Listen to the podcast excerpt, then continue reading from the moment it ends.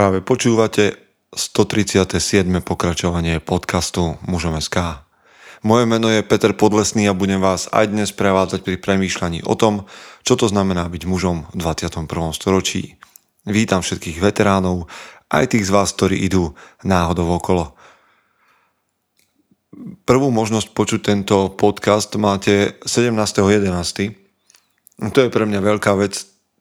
Každoročne si tento deň ja osobne pripomínam ako udalosť, ktorú si veľmi vážim, v ktorej mnoho ľudí, žien, aj mužov prejavili odvahu a túžbu po nejakých ideáloch a toto je pre mňa veľká vec a ja sám by som to chcel dokázať v tom, čomu verím. A je to pre mňa tiež inšpiráciou. Blížime sa už zanedlho, myslím, že za dva dní, teda 19.11. k 5. výročiu, k oficiálnemu 5. výročiu mužom SK a z tej príležitosti vyjde pravdepodobne nejaký taký krátky špeciálik. Ak ešte náhodou máte niečo, že teda by ste chceli poslať nejakú gratulá- gratuláciu v podobe audio nahrávky, tak práve z takýchto nahrávok chcem urobiť jeden špeciál. Takže ak mm, sa chcete počuť, alebo by ste chceli byť počutí, alebo mi chcete urobiť radosť, tak pošlite nejakú audio nahrávku na info.muzom.sk Ak pre vás tento projekt má nejaký väčší význam, a rád to budem počuť a rád to posuniem aj ďalej. Takže hoď sa do toho, ak nás chcete nejakým spôsobom pozbudiť, som veľmi rád, že tak už robíte práve tým, že vám môžem poslať magazín tlačený alebo poster um, alebo manžetové gombíky a teraz už prišli na radu aj šiltovky s tým našim novým logom. Takže buď ich nájdete na našej stránke v sekcii podporím, alebo mi napíšte rovnako tak na infozavináč muzom.sk s otázkou, ako sa k tomu dostanete a ja vám rád poradím. Toto všetko je vaša podpora, teda spolutvorba, zdieľanie a týchto vecí a, alebo takáto, takéto pozvania na kávu formou finančného príspevku alebo dáru na účet. A čo to pre mňa tých 5 rokov znamená, vám rád poviem v tom špeciáli, ktorý nás čaká za krátky čas. Takže tak a máme tu, máme tu ešte jednu vec, ktorú by, ktorú by som chcel oznámiť a to je, ak si, teda viem, že si spomínate na pravidelnú dávku a je to úspešný projekt, ktorý sa nejakým spôsobom zrodil popri mužom SK alebo pod krídlami mužom SK a teraz už úspešne funguje na svojej vlastnej platforme a chlapi teda neváhajú a prišli teraz s takým um, hrnčekovým Mac Foundingom, ak si to dobre pamätám.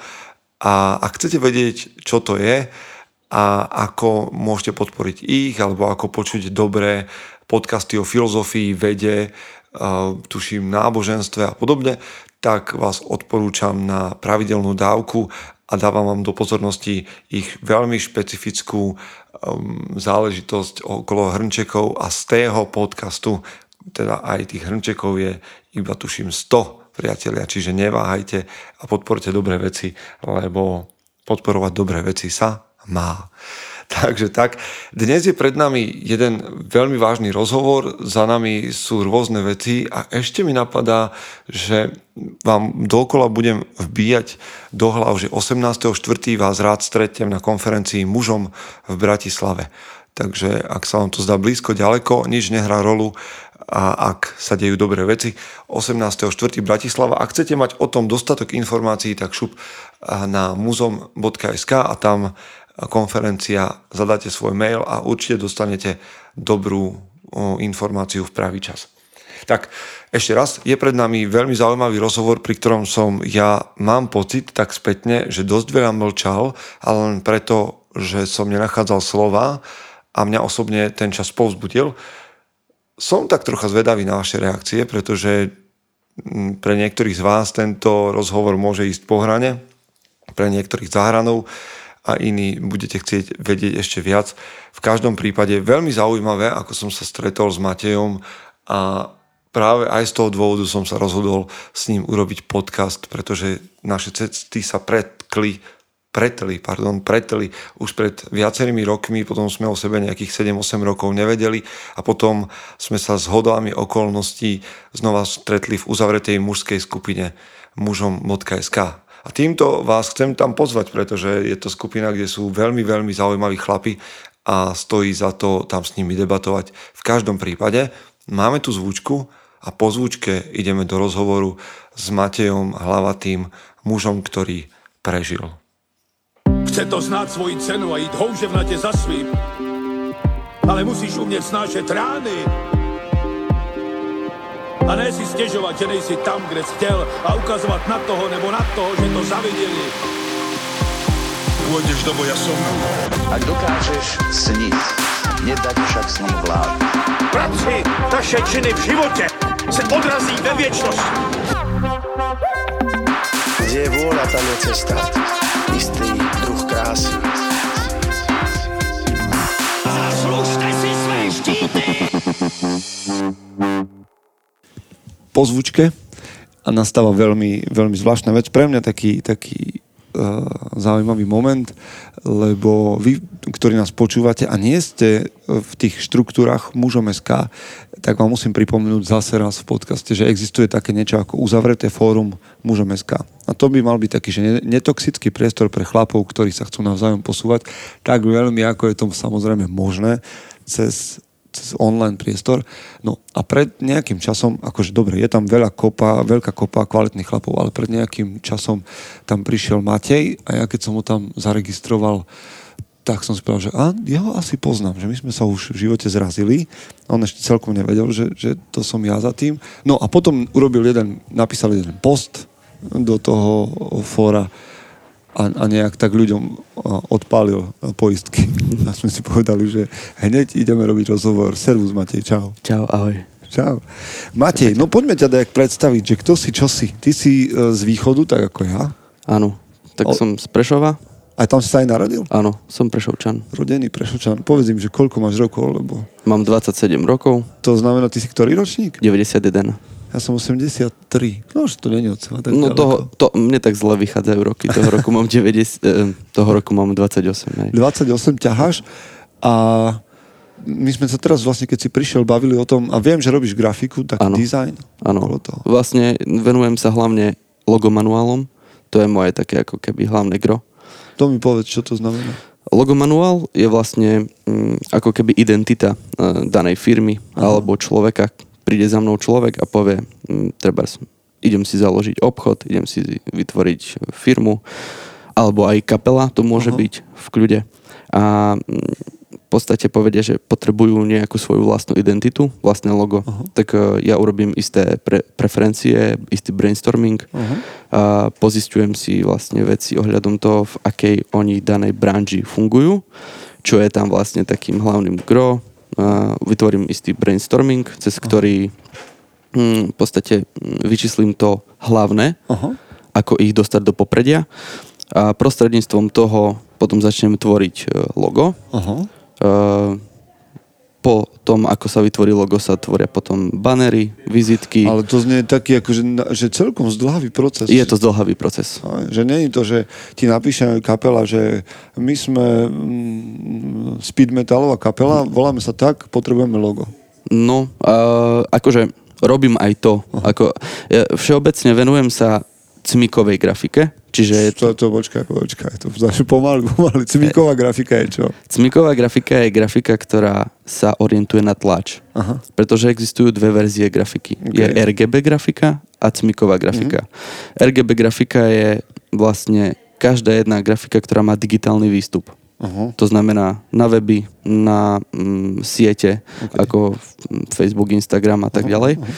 Na cmiková grafika sa, sa pripravuje troška inak, aby bola využiteľná. Hej. Ako využiteľná hmatateľne. To Ale znamená... môžem si ju aj dať na web. Môžeš, áno, ako mm, stále sa snažím pripravovať grafiku tak, aby sa to dalo využiť aj aj, ale gro je tá, ten cmik, aby ten človek si z toho mohol urobiť nejaký merch, čiže mm, alebo e, potlače, Hej. trička, hrnčeky, vi- vizitky, plagáty a vlastne všetko okolo toho, aby, aby to vlastne vytvorilo istú identitu toho človeka. Aby vlastne vytvorím niečo také, aby ten človek, keď si vytvorí vlastný obchod, aby nikdy nemusel hľadať nejaký iný plagát, ale aby vedel, že podľa tohto sa mám držať a vždycky to bude dobré, mm-hmm. pretože bude sa to spájať práve s mojim obchodom. OK. Ale to znie, to znie, aký by si to študoval.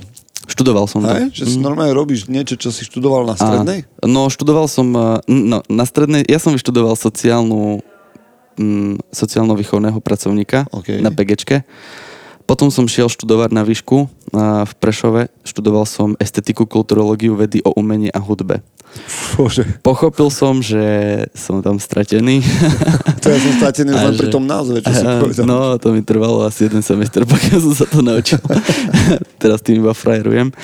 Ale um, pochopil som, že je to niečo, čo ma absolútne nebaví. Uh, tá estetika. Um, ani nie, že estetika. Akože to, čo som študoval. No dobre, ale ešte zostaňme pri tom, lebo tuším to, za tým nejaké pokračovanie, ale keď človek vyštuduje estetiku hudby... Nevyštudoval neviem, som to. Hej, ale ak to vyštuduje, tak čo by si mal robiť? Akože, Neviem.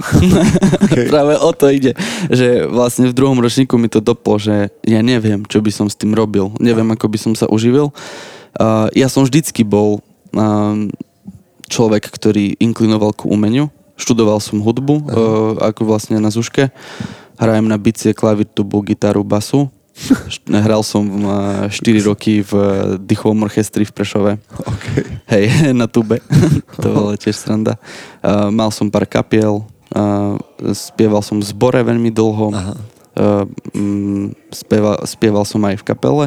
Čiže ja som vždycky bol nejak takto orientovaný. A, ale to, čo, čo ma vždycky ťahalo, bola, bolo kreslenie. Aha. A v podstate od desiatich rokov som kreslil tak, že ja, ja, kde som videl papier, cerusku, ja som vždycky niečo začal čmarať. No a neskôr to prešlo do takej troška rebelie, začal som sprejovať, grafity, street art a tak ďalej. Že je vidieť ešte v Prešove dačo tvoje? Uh, už asi ani nie. To Nie, už, už to čo som prekryté? akože, čo, čo, aj chodím sem tam po uličkách, sledujem, že á, že tam je ešte niekde niečo, čo som robil ja, ale už to je prekryté a tak ďalej. Ok, to už, ok, a ok. možno, posledný, posledné, čo som sprejoval, bolo asi oh, 4 roky dozadu na Jedlikovej. A tam si ma Ale objednal- nejaký legál, hej? No tam si ma objednal jeden chalan do izby, aby som mu vlastne nastriekal na izbu.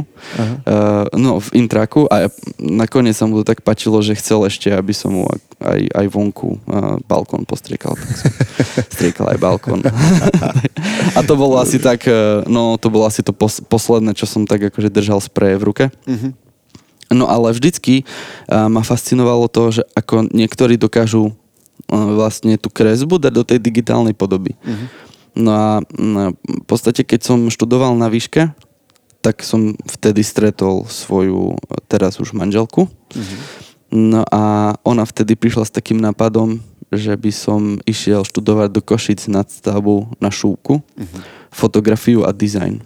OK. A to je vlastne, no, tu, na, na tu som študoval dva roky. Ja som, sa, ja som potom vlastne odišiel a rozhodol som sa vlastne to, čo milujem najviac, nejakým spôsobom zužitkovať a vytvoriť uh, si z toho nejaké pevné zázemie, aby som z toho mohol potom tvoriť a zarábať si tým. No, ty dneska už máš manželku aj, aj, aj syna Áno. a však k tomu sa ešte všetkému dostaneme a dokonca budem rád, keď nakoniec aj pripomeniem ľuďom, že kde ťa môžu nájsť a že čo robíš. To bola tam taká, ja mám vieš čo pocit, že ale nie je vás tak veľa dneska všetkých tých grafikov? Záleží podľa toho, aký grafik. Aha. To je práve to, že... No mám pocit, že hoci kto robí dneska loga. Áno, neviem čo. dneska robí hoci kto grafiku, ale robiť dobrú grafiku a správne grafiku, to je rozdiel. Aha. Pretože um, ja sám viem, že som oslovil veľmi veľa grafikov, keď som mal viacej zákazok, aby mi pomáhali s tými vecami. Mm, aj niečo pekné vytvorili, potreboval som výstup, nedokázali mi to spraviť. Hej. Hej, nakreslil to iba vo Photoshope, povedal som, potrebujem to mať v krivkách, potrebujem to aplikovať niekde, potrebujem to mať na sublimáciu a tak ďalej. Nedokázal to spraviť. A to je presne to, čo sa deje, že mm, je veľmi veľa grafikov, ktorí pekne robia, pekne kreslia, sú tvoriví, ale mm, sú to skôr grafici, mm, ktorí ti urobia pekný plagát, ktorí ti namaľujú obraz, ale na využitie, napríklad niečo také, ako máš ty na tričku, hej, ten erb a to všetko, na to je špeciálny postup. Uh-huh. A ja práve sa orientujem na tento špeciálny postup, uh-huh, aby ten, a, a aby vlastne tá samotná grafika bola využiteľná. Hej. Aby to nebolo len o tom, že a mám niečo pekné, estetické, ale využitie nula bodov. Hej. Hej. Čiže... To je inak, ja to, ja to viem, že keď sme robili, uh, kým sme sa dopracovali k novému logu mužom SK, to bol pôrod. Akože sme vystriedali asi troch alebo štyroch grafikov. Nie, že by boli zlí, ale aj vedeli asi aj, čo robia, ale kým sme prišli na tú identitu toho, že čo to vlastne má byť, tak to bolo pre mňa, že... Ako všeobecne, keď uh, začínam tvoriť logo, uh, málo kedy sa stane, že to logo, ktoré vytvorím ako prvé, je nakoniec aj to posledné. Mm-hmm. Hej, prechádza to, vždycky to prechádza aj s tým procesom. Samotný človek um, akože do toho vklada aj sám seba, ten zákazník vklada sám seba. Ja sa vždycky snažím aj do toho loga aplikovať nejakým malým detailom to, čo toho človeka samotného charakterizuje. Hej, to je také moje know-how. Super. Hej, uh, a vlastne všeobecne aj ten um, spôsob, akým sa snažím ja tvoriť, je originálny ja som si na tom vlastne založil aj, aj to, čo robím, že snažím sa veľmi veľa komunikovať s tým zákazníkom. Aj teraz napríklad, keď si idem otvárať tú svoju vlastnú živnosť už, tak uh, sa ma pýtali teraz pri obhajobách toho, toho podnikateľského plánu, že v čom ste iní uh-huh. ako ostatní. A hovorím, že tak um, sú dve veci. Prvá vec je tá, že um, sa nechcem orientovať na fast foodovú grafiku, ktorá momentálne fičí to všade. Znamená? Čo to je fast foodová Fast foodová grafika je, že príde za tebou človek, potrebujem rýchlo bum bum bum odbuchať niečo, hej, rýchlo plagát mi sprav, rýchlo vizitku mi sprav, rýchlo logo mi sprav. Do jedného dňa to chcem mať hotové a mm, v podstate tá kreativita, tá estetická stránka tam e- nejak ako upadá. Mm-hmm. A mojo, mojou prioritou je to, že vždycky, keď niečo idem tvoriť, snažím sa, aby ako to bude mať aj tú využiteľnú hodnotu, tak aby to malo aj tú estetickú hodnotu. Áno, nehovorím, robím aj grafiky do dvoch dní, do troch dní, keď je to niečo jednoduchšie, keď človek už sám príde za mnou a už má vlastný náčrt, už proste presne vie, čo chce, hej, tak vtedy to viem urobiť veľmi rýchlo, ale pokiaľ ten človek absolútne nemá ani šajnu o čo vlastne chce robiť, ako to robiť a, a ako, a, a, ako sa vyšvihnúť hore prostredníctvom toho, tak vtedy je, je za tým veľmi veľa mhm. sedenia a tak ďalej. Hej, Zaujímavé. Vidíš, ani som nevedel, že kto dojdeme, lebo my sa teraz aj tak chceme, teda ja sa chcem vrátiť a ty, tým, že si pristúpil na ten rozhovor, tiež na ten začiatok, že ty si hovoril, že mal som 10 rokov, a no. kreslil som značením všetko. No. Čiže ty si, čo, taký štandardný chalan zo sídliska? Z Prešovského? Z Prešovského sídliska. Z Prešovského sídliska, sídliska 10 ročný, ktorý si kreslí, chodí áno, do, druhého, do druhého, teda na druhý stupeň no. základnej školy. Áno, áno. A potom jedného dňa príde uh, strašná zmena, šleha z, z... Hej. No, a to, to je ten príbeh, kde tvoj začína. Áno. Tak povedz. Tak uh, keď som mal 12 rokov, tak uh, sme šli na dovolenku vlastne do Hradca Král, teda do Mladej Boleslavy. To, Moja... bol, to bol, počkaj, rok uh, 2004. 2004. V lete. Ak, a vlastne sme šli na dovolenku a môj otec vlastne uh, chcel ísť v noci. Aha. Len predtým, deň predtým bol veľmi unavený a vyčerpaný a robila sa jedna akcia v Prešove. No a ale aj tak napriek tomu sa rozhodol, že ideme. Aj, lebo ideme ráno z... dojdeš a máš celý pred sebou. presne. Tak sme sa večer zbalili, nasadli do auta a šli sme do, do Mladej Boleslavy. To znamená, že ty, otec... Ja, otec, mamka a brat. Aha. Starší, mladší brat? Starší, Aha. starší. No a keď sme šli uh, vlastne do Čech, tak asi nejakých 30 kilometrov pred Hradcom Králové otec hovorí, že je veľmi vyčerpaný, že si musí troška oddychnúť, tak sme zaparkovali na pumpe, že si hodinku zdriemie. Tak, tak sme zaparkovali, on si zdriemol sa zobudil, že už ideme ďalej, nech sme čím skôr pri babke. No a ja si len pamätám jednu vec, ako on mi hovorí, že, že drž ma za ramena, aby som náhodou nezaspal. Len tak zo srandy, proste Aha. to povedal. A potom tma. No tak, a... Taký sek, hej? Taký sek. Tš, tma.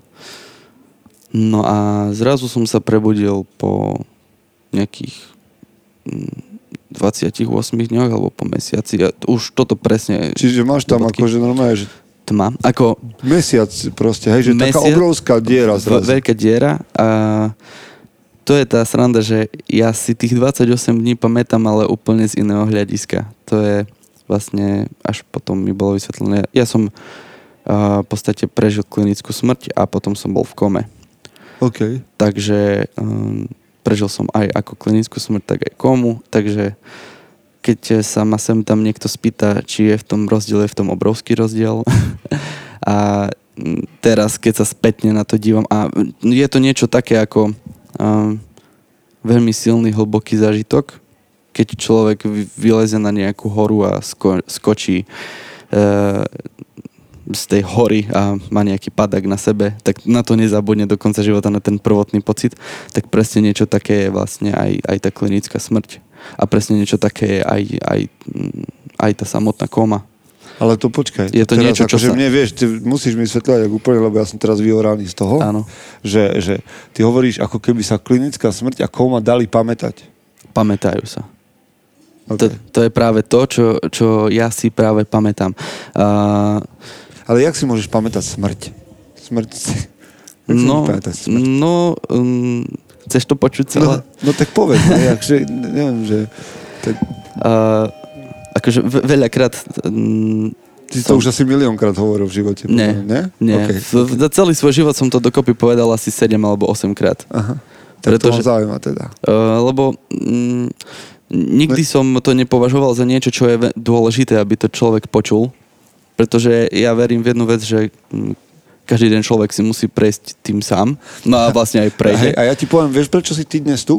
Lebo si myslím, že akékoľvek utrpenie človek zažije a prejde ním, a nemusí to byť ani o nejakom výťaznom prejdení toho utrpenia, takže ja, ja verím tomu, že vždy za tebou idú ľudia, ktorí to potrebujú počuť, lebo sa trápia a myslia si, že sú sami.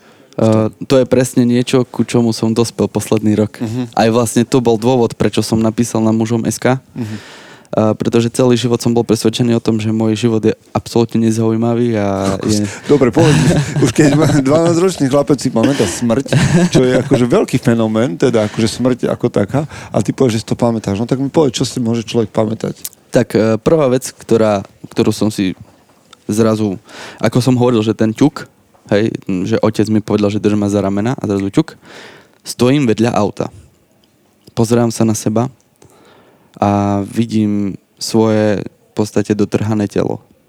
Videl som, ako mám rozmlatenú celú hlavu, videl som, ako mám roztrhnutú nohu na 5 krát a oddelenú od seba, iba vysela mi na koži. A videl som, ako mám cez lepku vlastne preťatú tyč a videl som, ako môj otec sa prebudil, sa pozrel na mňa a odpadol. A v podstate, čo sa stalo, a otec dostal mikrospánok, vyšiel z cesty, vrazil do takého betonového stĺpa. Akurát na tom mieste, kde som sedel ja. A mňa v podstate celého tam rozmliaždilo, vymrštilo ma tam a vrazil, ešte auto sa nejaký čas vraj točilo a vrazilo do takého mostného piliera, mm. takého maličkého. Takže a akurát to bolo na mieste, kde som sedel ja vlastne, čiže za vodičom.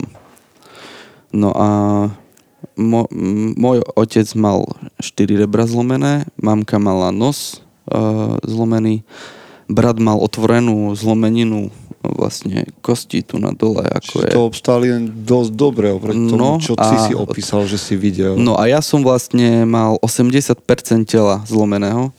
Vlastne okrem 70% kosti v tele si kosti mal zlomený. a vnútorné pomliaždeniny. Čiže vlastne, a, a stratil som a, 70% krvi. Čiže re, reálne som vlastne bol v tom danom momente úplne mŕtvy. Ani nebolo možné, aby ma oživili. V podstate ja, ja si pamätám uh, ešte aj tú vec, ako stojím vedľa auta, prišiel, uh, prišla záchranka, vyťahli ma uh, z auta, normálne prišli vys- vystrihovali vys- to tam. vystrihovali ma z auta, vytiahli ma vonku a zač- ja, ja si doteraz pamätám, mne to hučí celý život v hlave, t- ten, ten hlas e, toho, toho brata, alebo ako to povedať, čo bol vlastne v tej sanitke a on začal kričať, že on je mŕtvej, on je mŕtvej, delejte mu tracheotomii. To bola prvé, to som, to som počul, to kričal doslova ten chlap. Videl som, ako vzali skalpel, rozrezali mi krk, vopchali tam takú trubicu, na to dali taký balónik, toto stlačili a celé sa to naplnilo krvou. A ja som sa na to celý čas pozeral. Ja som stál Matej, vedľa Matej, seba. Ja to vôbec, vieš, nechcem, ja mám teraz takú bázeň z toho, čo hovoríš, lebo to je brutál, hej, rozprávať, ty o Áno. tom rozprávaš tak, ako že sa to stalo. Áno. A ja teraz to musím najprv predýchať, ale že... A, a ja som ďaleko od toho, aby som to spochybňoval, ale vysvetlil ti niekto za tie roky, že čo sa stalo? Nejaký doktor ti prišiel povedať, že jak je možné, že toto si pamätáš? K tomu sa dostanem. OK, super. dostanem sa k tomu. Uh, to bola prvá vec, ktorá, ktorú sa ma pýtali v Hradci Králové, keď som sa prebudil v nemocnici z komy. Či, si, si- či si niečo pamätám. Doktor sa ťa pýtal? Do, do, stáli Ktorý- štyria doktori pri mňa sa ma pýtali. čo- Lekári, ktorí vedeli, že ty si bol v klinickej smrti a v kome sa ťa Áno. normálne pýtali vedci, či si Áno. pamätáš Áno. niečo mimo telové. Áno, pýtali sa ma to preto, pretože mám záznam, že som bol mŕtvy dlhšie ako 3 minúty. Pretože b- oficiálne som bol mŕtvy cc ako od tých 27, ne, nevedia to presne učiť, ale od tých 27 minút do 40 minút cc som bol mŕtvy. Čiže to je už presah cez ten um, akože nejaký chemický proces mozgu, lebo človek, keď zomiera, tak má vlastne istý chemický proces mozgu, ktorý trvá 3 minúty a vtedy vidí všelijaké halucinácie a, a neviem čo. A to je niečo, čo veľmi často ľudia spochybňujú, že práve počas smrti, že, že po smrti nie je nič, pretože uh, to je iba nejaký chemický Áno, proces. áno, áno. Čiže to bola prvá vec, ktorú sa ma pýtali českí ateistickí lekári, ktorí nemajú akože nič Ne, ne, spoločné. nemajú dôvod, aby ťa tlačili do Áno, nejakého duchovna. A, áno, aby ma tlačili do nejakého duchovna, tak oni práve sa ma vtedy pýtali túto vec, keď som sa prebral. A ešte ako takú pikošku zavolali si dokonca aj lekárov z Prahy. Ešte Lebo po, asi takých- o týždeň na to prišli ešte aj lekári z Prahy a sa ma pýtali tie isté Takýchto veci. ľudí asi nebude veľa. Uh, v Hradci Králové zatiaľ traja, ktorí prežili to, čo ja. A, aspoň, no vtedy. Vtedy, to bolo, čiže to znamená Vtedy? koľko rokov dozadu, nejakých Uh, 16 rokov? 16 rokov dozadu. Vtedy mi tak tvrdili, že tak, taký dlhý proces smrti a akože vlastne... Ale vieš, lebo ja vnímam smrť ako niečo definitívne. Ty keď hovoríš, že je človek 40 minút mŕtvy, Áno. tak jak, no niečo v tebe musí Nevedia si to pumpovať. vysvetliť. To je práve to, čo si Srdce, nevedia srdce vysvetliť. musí byť, mozog musí mať impuls. Nevedia si to vôbec vysvetliť, pretože uh, vlastne aj mozog, po, vlastne keď nastane smrť, mozog úplne prestane fungovať a tým pádom uh, do, do troch, od 3 do 6 minút úplne prestane fungovať a tým pádom mm, nie je možné, aby sa nabehol znova systém. Hej. okay. Čiže toto celé, čo sa mi mne v mojom živote stalo, je jeden obrovský zázrak, na, ktorú, na ktorý ja hľadám odpoveď celý svoj život. Nezískal som odpoveď. Takže No tiež počkaj, je to čiže niečo... dobre, preberieš sa z komy, preberieš sa... Áno. Teda videl si toto všetko? Všetko. Potom čo, tma? Uh, no, mm, videl som to, ako vlastne ma tam dávali dokopy. A ja si iba pamätám, že, že zakričal, že on je mŕtvy, že už sa nič proste nedá robiť a tak ďalej. No a zrazu som vzlietol nad svoje telo a neviem to vôbec vysvetliť. A začal som sa vzdialovať od seba. A videl som Zem, videl som všetky planety, galaxie, až som videl úplne celý vesmír a zrazu som mal pocit, ako keby som bol Vánok. Ja to neviem vysvetliť. A znie, akože chcem len podotknúť, že som veľmi silný racionalista. K tomu sa tiež dostanem. No tak toto, vieš, akože... Hovorí, e, rozprávam niečo, čomu som ja sám celý život neveril. Lenže je to niečo, čo vám čo v človeku tak silno utkvie, že nedokážeš na to prestať myslieť. Je to niečo ako uh, každé ráno, keď sa zobudíš a prvú vec, na ktorú myslíš, a u mňa v mojom živote je práve táto vec. Ja každé ráno, keď sa zobudím, je p- prvá vec, na ktorú myslím, je to, čím som si prešiel. A ja to neviem vysvetliť. No dobre, ale ty ako racionalista, teda akože sa prikláňaš k tomu, že, že, že je možné, že to, čo si videl, bola projekcia nejaká Áno. tvojej mysle mozgu, vesmír si asi Áno. predtým videl niekde v telke. Áno, A, presne tak. Presne som si toto hovoril celý život. A stretol som aj ľudí, ktorí mi presne tieto veci potvrdzovali až do momentu, kedy sme prišli na ten čas. ten čas je vlastne ty dokáže, vlastne to, čo som rozprával, že tá Áno, chemia v hlave sa ti tvorí Že 3 až proste 6 jednoducho minút. to nesedí, aby si po 40 minútach Áno. mimo seba Áno. žil.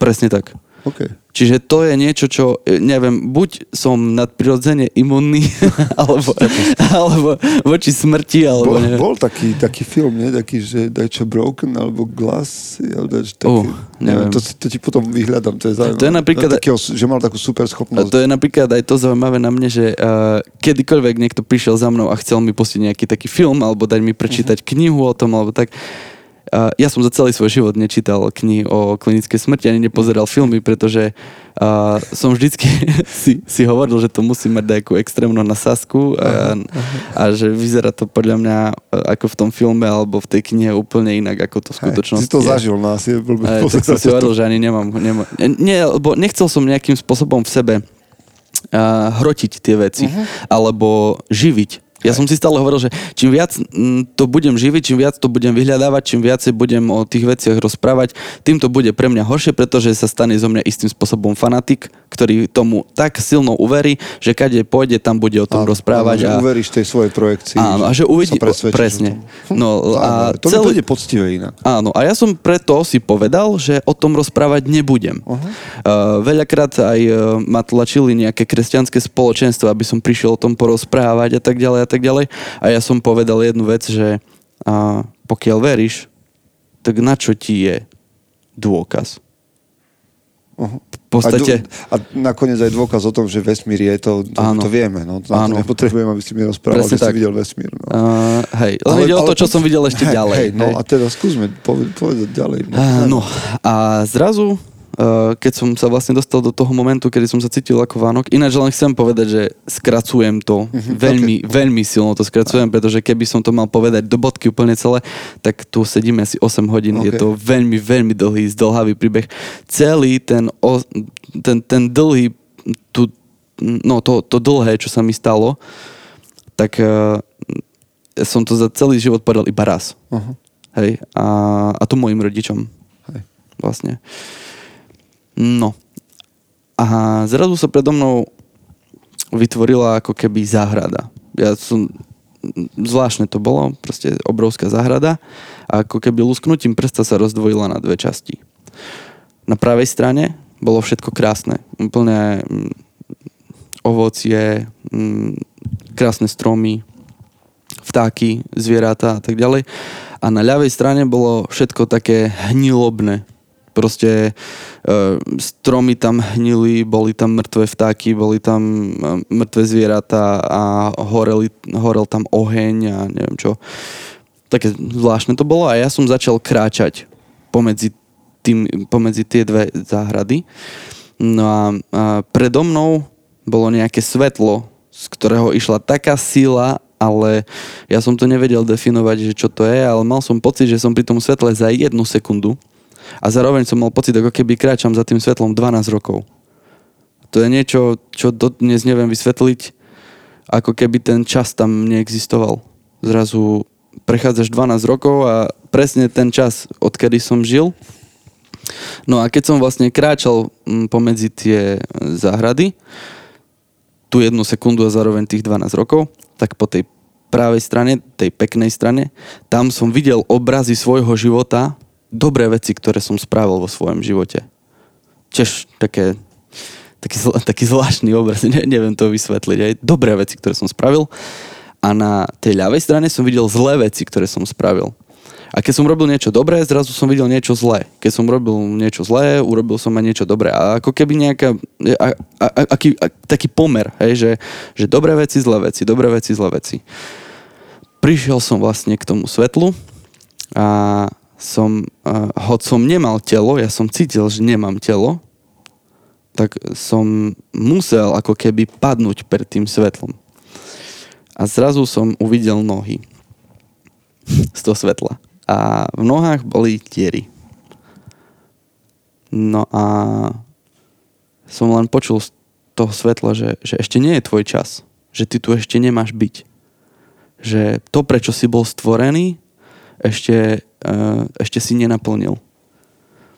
A ja vtedy som, ja, ja som nechápal, že čo sa deje, ne, nechápal som, že, že čo, o čo ide. Dodnes fakt e, pre mňa to bolo niečo extrémne šialené, pretože z toho svetla, keď išiel ten hlas, ktorý sa ku mne prihovaral, tak to nebol hlas, keď počujete v ušiach veci. To je niečo, čo... Mm, on ako keby si to pomyslel v srdci a zrazu sa to objavilo u mňa vo vnútri, v mojom srdci. Mm. Ja to do, dodnes to neviem vysvetliť, neviem to opísať, neviem pochopiť, že o čo išlo. A, ale z dedukcie a, a časom vlastného seba štúdia a tak ďalej, tak som pochopil, že išlo o Krista. Mm-hmm. A, naj, naj, tá akože možno, že najvtipnejšia vec, ktorá celá, akože to celé zaklinicovala, bola tam tá, že sa ma spýtal, či sa ho nechcem niečo opýtať. A jediná vec, ktorá ma vtedy napadla, bola, že prečo zomierajú malé deti. Ja neviem prečo, to bola vec, ktorá ma v tom danom momente napadla, že prečo zomierajú malé deti.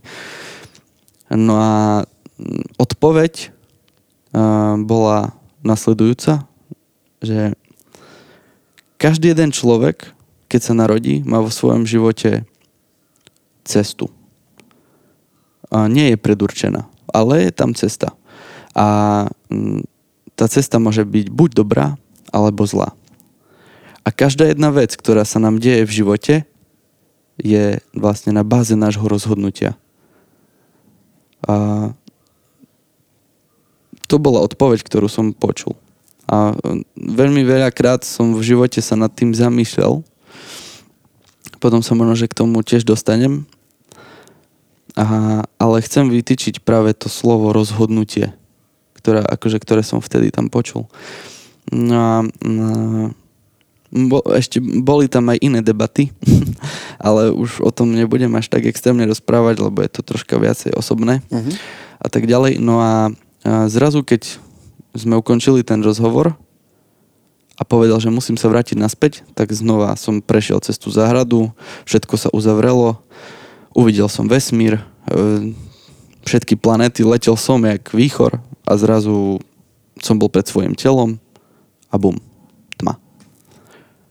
No a vysvetliť, čo sa v tom danom momente stalo, keď som vošiel do svojho tela, bolo ja to hovorím, že predstav si obrovský papier, ktorý má možno, že 20 metrov na 20 metrov a poskladaš ho do zapalkovej krabičky. Toto je pomer duše voči telu. Mm, takto, okay. som, takto som sa tak cítil, keď cítil, som vchádzal do mhm. svojho tela. Hej, že som si začal uvedomovať, že telo je iba schránka, že duša je proste niečo mm, obrovské, mm-hmm. hej, neobmedzené, čo má obrovský, akože, o, o, ja neviem, akože, ako to, neviem to jednoducho mm-hmm. vysvetliť, hej. No a potom vlastne m, mm, nastala koma. Mm-hmm. No a... a komu ty si vnímal ako čo? To bolo tiež také zaujímavé, lebo uh, keď som... to vnímal si vôbec? Áno, vnímal som komu. Uh, koma je taká sranda, že zrazu som nevedel, čo sa deje, ale žiješ život. Ja, som, ja keď som bol v kome, uh, môj mozog, um, neviem, či na, na margo toho, že som mal rozmlatenú celú lepku a robili mi transplantáciu lepky, a v podstate v hlave mám biomasu, mám vy, vy, vyťahnuté kosti a vloženú tam biomasu, pretože celú lepku som mal rozdrvenú. Prišiel som o pravé oko vlastne, no a keď som bol v tej kome, tak som žil nejaký obyčajný život nejakého človeka, ktorý mal dom, mal prácu, a pomedzi to, ako som fungoval, bude to znieť vtipne. Toto už verím, že to bola čistá akože fantázia mojej hlavy. Časom som sa vypracoval na faraóna a začal som stavať obrovské pyramídy Čiže po svete. Čiže v tvojej hlave bežal paralelne nejaký film? Film. Svet. Ja som žil v nejakom svete. A dodnes si pamätám moment, kedy som sa prebudil z komy. Postavil som obrovskú pyramídu, vyšiel som hore na ňu Normálne zarábal som ťažké prachy, mal som 10 aut, neviem čo všetko možné, žil som úplne, je to až... No, taký až bizar, ok. Áno, je to bizar. No a pamätám si, že som vyšiel hore na tú pyramídu, ktorú som postavil. V podstate boli to hotely, Mhm. ako keby. V tých, ľudí, v, hot- no, akože v tých pyramídach ľudia mohli normálne bývať. Neviem prečo proste v tom danom sne, že ja som bol dizajner takýchto hotelov hej, a zároveň som bol ešte aj faraón a stával som vlastne okay. tie pyramídy. Mm, hej, je to vtipné. A, a vyšiel som úplne hore na jednu pyramídu a začal som počuť svoje meno. Že Matej, Matej. A som sa všade pozrel okolo seba, Matej, Matej. A že, v- že daj mi ruku. A ja som iba natiahol ruku hore a som cítil, že niekto ma chytil za palec. A v tom momente som sa prebral a môj otec nado mnou stál v nemocnici a ma držal za palec. A plakal. A ja som sa prebudil na e, vlastne narodeniny môjho otca, keď mal 40 rokov. Mm-hmm. A môj otec eh, povedal, že to bol najkrajší darček v jeho živote. Že, že vlastne som sa prebudil na jeho narodeniny. Že to bolo extrémne silné. Hm, no, a že takto. Mm, Vôbec, no, lebo vieš, te- teraz sa musím ja vykoktať. Jasné. Nás počúvajú ľudia, ktorí sú ateisti, kresťania, buddhisti, hinduisti, moslimovia, Áno. ktokoľvek nás počúva. A tu ja vôbec nejdem, napríklad ja nemám teraz potrebu toto hodnotiť. Ani, Čo ty si povedal? Ani ja. Či, či to tak je? Nie. Presne to. Je, to to. je súčasť tvojho, tvojho príbehu. Áno. A, mňa, a nech to ľudia vyhodnotia, jak chcú. Mňa zaujíma, že 12-ročný chlapec sa preberie a či, jaké teda všet, ty už si trošku pospomínal, tak to zhrňme, že čo vlastne Čo mi všetko bolo? Čo sa mi všetko Hej, stalo. si- Lebo si povedal, že vysela ti noha na koži. Áno, čo a- teda lekári povedali, že OK, 80% kosti v tele zlamaných? Áno. Takže a vlastne mal som puknutú celú lepku. Oficiálne sa to volá Lefort 4. A je to vlastne najhoršia zlomenina, aká môže byť. Na Slovensku sú vraj evidované Lefort 3, kedy to človek prežil. Lefort 4 sa dáva vlastne už vtedy, keď je taká hlboká zlomenina, zlomenina že človek už ani neprežije. Mhm. Hej, čiže to je vlastne také vynimočné. U mňa mal som vnútorné pomlieždenie orgánov. A, ľavú ruku som mal tu rozdrvenú vlastne od pleca až, až dole ku lakti. Prsty som mal nehybné, dodnes si necítim tieto tri prsty. Na, vôbec. na ľavej ruke. Na ľavej Ma- od ruke. malička po Od prostredník. 12, hej, od, od vlastne malíček až prostredník, hej, necítim si vlastne tieto prsty. Hýbem s nimi, ale necítim si ich. Uh, pravú nohu som mal vlastne rozlomenú na 5 krát, pr- stehnú kosť na 5 krát a oddelená od seba. Čiže mal som vlastne také obrovské titanové implantáty vo vnútri, ktoré na vrchu vlastne mm, som mal ako keby ja, ja to neviem vysvetliť, že čo to bolo, ale bolo to ako keby nejaká skoba, alebo neviem čo, čím, čím vlastne mi lekári točili a tie kosti sa potom ku sebe prisúvali. To trvalo asi mm, mesiac, pokým sa len tie kosti ku sebe dostali. OK. A, mám skratenú nohu vlastne. A, mal som zavedený katéter veľmi dlho, čo mi vlastne znehodnotilo byť pravým mužom.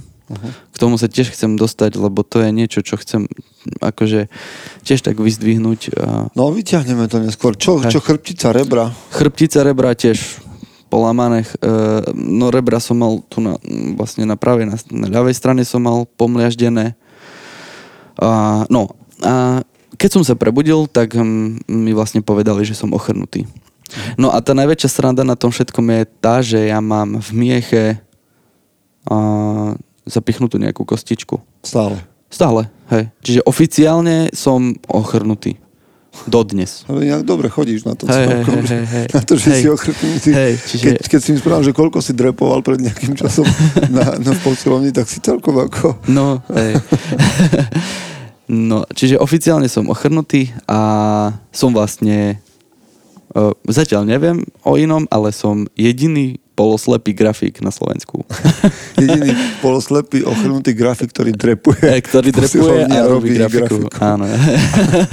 No dobre, čo to spraví s chalanom v tom veku? Proste, že zistíš, že si ochrnutý a že si celý dolámaný, však sa nemohol pohnúť na tej Uh, posteli. ja som tomu neuveril.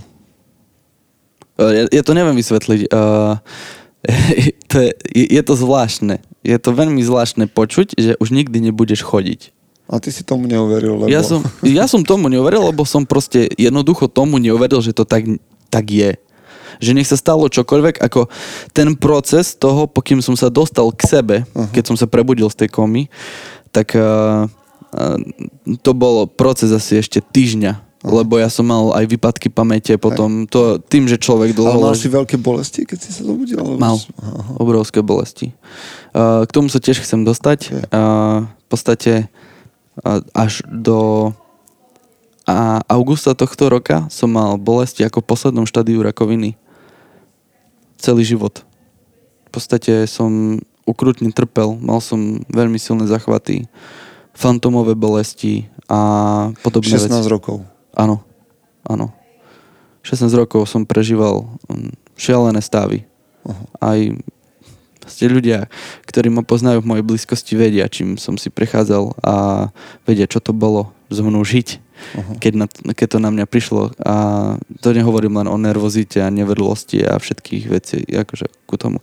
Človek, keď je nenajedený a nevyspatý, tak je nervózny, tak si skús predstaviť, aké to je, keď máš také bolesti, že každé jedno ráno sa musíš zobudiť s tým, že sa doplazíš do kúpeľne a musíš si ľahnuť do studenej vody, lebo tvoje telo ti neprekrvuje.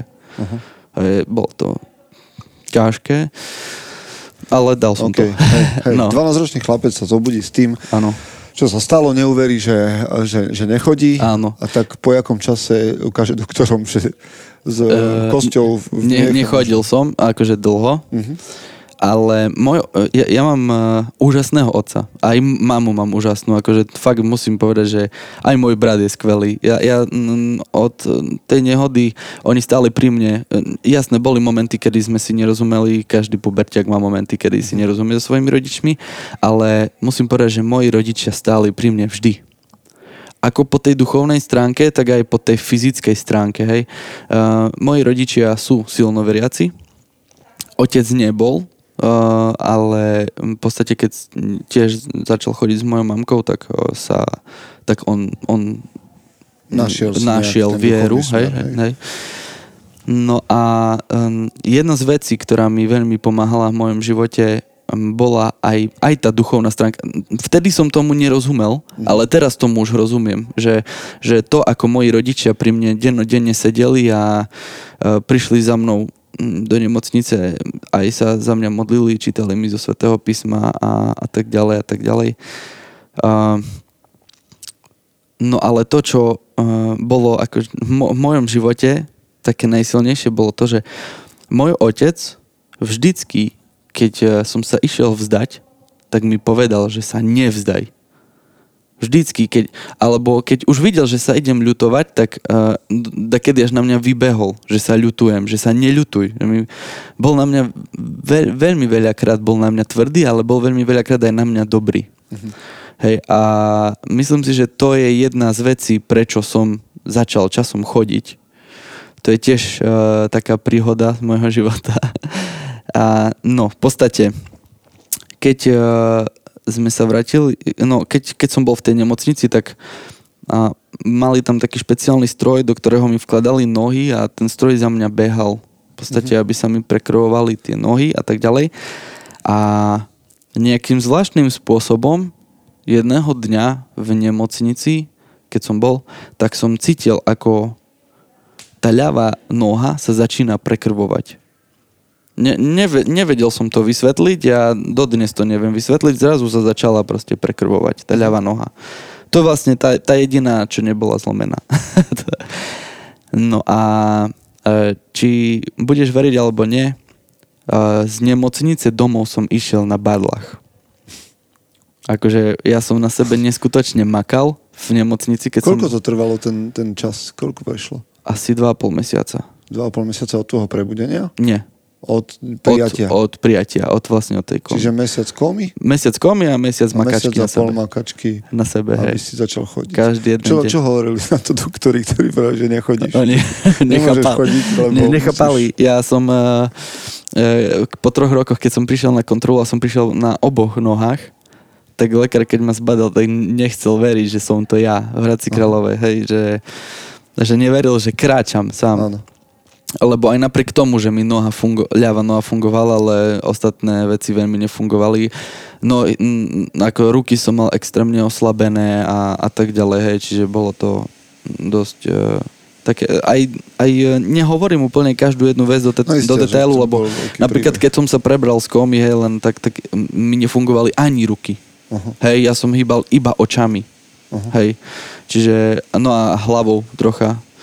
No a potom to, počkaj, tak ja skúsim trošku skočiť ďalej, že ty teda si chodiaci a začínaš chodiť do školy, lebo skončili sa prázdniny, už ti tam nejaký mesiac chýba, Áno, hej, ten, ten školského roka a potom začínaš chodiť do školy. áno. Ale mm, asi si vyzeral inak, lebo hovoríš, že si prišiel Vyzeral o, som inak. o, No, o e, Vid- a- aj keď sa s tebou človek stretne, tak vidíš, že, že proste, hej, si mal nejakú jazvu na Áno, lepke áno. a podobné veci. Mám 274 stehov na hlave a mal som 3 roky 2,5 kg platiny v lepke. Vlastne. Mne mm, počas, op, e, mňa operovali uh, v Hradci Králové 5 krát, pokiaľ dobre si pamätám. Prvá operácia trvala 11 hodín, druhá operácia za tým mne 9 hodín, ďalšia operácia 5 hodín a tak uh, počas, e, ako sa stala tá autonehoda. No a vlastne uh, mne tam vymodelovali z biomasy novú lepku. Čo to je biomasa? Biomasa je niečo, čo vytvárajú dokonca Košice, tu na Natuke. Je to nejaká hmota, ktorá sa správa podobne ako vápnik. OK. A Čiže- bio to znamená, že to žije nejakým Áno, spôsobom je a to, ak- rastie. á, áno, áno, rastie. Čiže pokiaľ som tomu správne pochopil, čo mi vysvetľovali v nemocnici, tak oni mi vytvorili z platiny takú, takú platinovú konštrukciu, vložili mi ju do hlavy a na tú konštrukciu platinovú mi vlastne namontovali také maličké kostičky, Aha. Ktoré teraz... a t- ktoré sa vlastne začali spájať k sebe a rásť a tým pádom sa mi vytvorila ako keby a oni vedia, kedy sa majú zastaviť? Tá biomasa vie, že sa zastaví? No je, keď je úplná, tak sa zastaví nejakým Aha, spôsobom. Zaujímavé. Hej. No, čiže čo, taký chlapec príde 12 ročný do školy po nehode Prišiel som do, do školy, áno, a... s bolestiami jak Zbo- hej, hej, hej, bolo to, e, to... Ale ja som, neviem, ja, ja som taký typ človeka, od, od detstva som bol nejaký taký, že pre mňa bolesť nikdy nebola uh, prekážka. Pre mňa bolesť bola vždycky výzva. Akože, čím väčšiu bolesť som zažíval, tým, tým uh, som mal vždycky pocit, že musím robiť ešte viac preto, aby pominula. Neviem, vždycky som bol taký. No a keď som nastúpil do školy, tak uh, po prvom dni som pochopil, že nie som schopný chodiť do školy, pretože bolo to pre mňa veľmi ťažké a viem, že uh, išiel so mnou brat, ja som išiel, pr- prvé sme chceli vybaviť invalidný vozík, ale ja som si povedal, že nie a just pôjdem o barlách, no ale dopadlo to zle, aj som tam spadol v škole a, a tak potom musel po mňa prísť otec mm, a tak som bol ešte asi mesiac alebo dva som bol doma.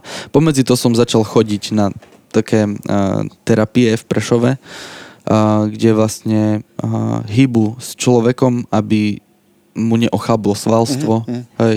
Čiže uh, som chodil aj na také... Na to som chodil 4,5 roka, tam som sa dokonca aj tak poriadne rozbehol a začal som tam chodiť nakoniec. Oni ma aj naučili perfektne uh, zdvíhať nohu, lebo ja mám o 9 cm skrátenú nohu. No ale takže ty s tým, ty s týmto handicapom si vlastne dokončil základnú školu nejak doma potom, alebo si chodil Nie, no štandardne do a mm, v podstate po tej autohavarii a, môj otec sa rozhodol, že ideme predať byt.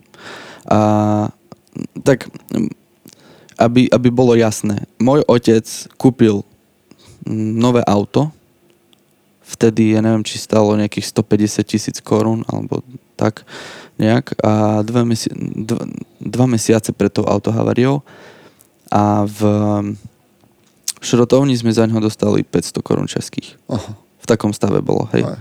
Čiže prišli sme aj o auto a, a tak ďalej. Takže otec sa rozhodol, že ideme predať byt a mali sme zahradku, takže ideme sa tam budovať. A za ten čas sa presťahujeme vlastne ku starým rodičom. A tam začalo také troška moje utrpenie v živote, pretože uh, tým, že som prešiel, sme sa presťahovali niekde inde, odišiel som do základnej školy, kde som chodil, tak som prišiel na novú základnú školu. No a v tej novej základnej škole som bol extrémne neprijatý ešte ku tomu to bolo na dedine. Aj, lebo si vyzeral inak, nebol si schopný robiť to, Áno, čo robili áno. ostatní chlapci. Takže bol som stredobodom šikany. Hej, a Už na základnej škole. Už na základnej škole, hej, hej. A bolo to dosť pre mňa ťažké a zrazu prišiel v mojom živote, aj nech som bol akýkoľvek silný, prišiel v mojom živote taký zlom, že som sa začal nenavidieť vnútorne. Ale um, nebolo to o seba ľutosti. Ja som nikdy nedával na sebe vedieť, že, som, že sa ľutujem alebo čo. Jednoducho som prijal to nejakým spôsobom vo svojom živote, že uh, som bol stvorený asi preto, aby som bol nenavidený. Mhm. Také to bolo ťažké pre mňa v tom období, hej. Uh, veľmi veľa urážok som zažíval aj zo strany rodiny a mi je to veľmi ľúto, že to musím povedať, ale aj zo strany rodiny. No, čo Nemo- to znamená? Že čo povieš zo strany rodiny? Však si bol malé decko po ťažkej nehode. Jak ti môže z rodina povedať, že čo ti povedať, že, že, že, že si kripel? Nie, že uh, tým, že som prežil, zbytočne zaťažujem svojich rodičov, že najlepšie by bolo, keby som to ukončil. Hm. Hej, a je to niečo také, čo človeka veľmi zraní. Hej, a, a tí ľudia si podľa mňa na bomby to nepamätajú dodnes, ale mne tie slova hučia v hlave dodnes. Mm. Hej, to je práve ten rozdiel, uh, mm, prečo ja som sa neskôr vo svojom živote rozhodol, že budem bojovať proti šikane, lebo ten, kto šikanuje, na to veľmi rýchlo zabudne. Ale ten, kto je šikanovaný, na tom, na tom človeku sa to poznačí až do konca života. Mm. A či mi budeš veriť alebo nie, ja, uh, to by ti aj moja manželka povedala, že hoci kedy v noci mám nočné mory, kedy kričím tie mená tých ľudí, ktorí ma byli, ktorí ma uh, proste osočovali a robili mi zle na základnej škole. Bu- budím sa hoci kedy spotený, mám nočné mori a mám 27 rokov, kedy by si si povedal, že chlope, však si už dospelý sa spamätaj a, a pritom ja vôbec na tie veci nemyslím, Ale ale niekde vo podvedomí. vnútri, podvedome, uh, moja manželka napríklad hovorí, že keď ma ide pohľadkať, tak sa až uhnem že ona si to veľmi často všíma, že urobím práve tento tik a je to práve preto, lebo som bol šikanovaný. Hej, tak a- si vlastne v tomto vlastne sa niesla tvoja celá základná škola. Áno, áno. No a, na, na strednej? na strednej, no na devi- v deviatom ročníku na základnej škole sa zo mňa stal taký troška rebel. Ja som sa potom už nejakým spôsobom aj tomu postavil, ale zlým spôsobom. Som začal inklinovať ku mm, anarchii, také akože Akože punk, punk, hej. Punk. Punk's not dead. Punk's not dead, hej, a, a somarinky okolo toho.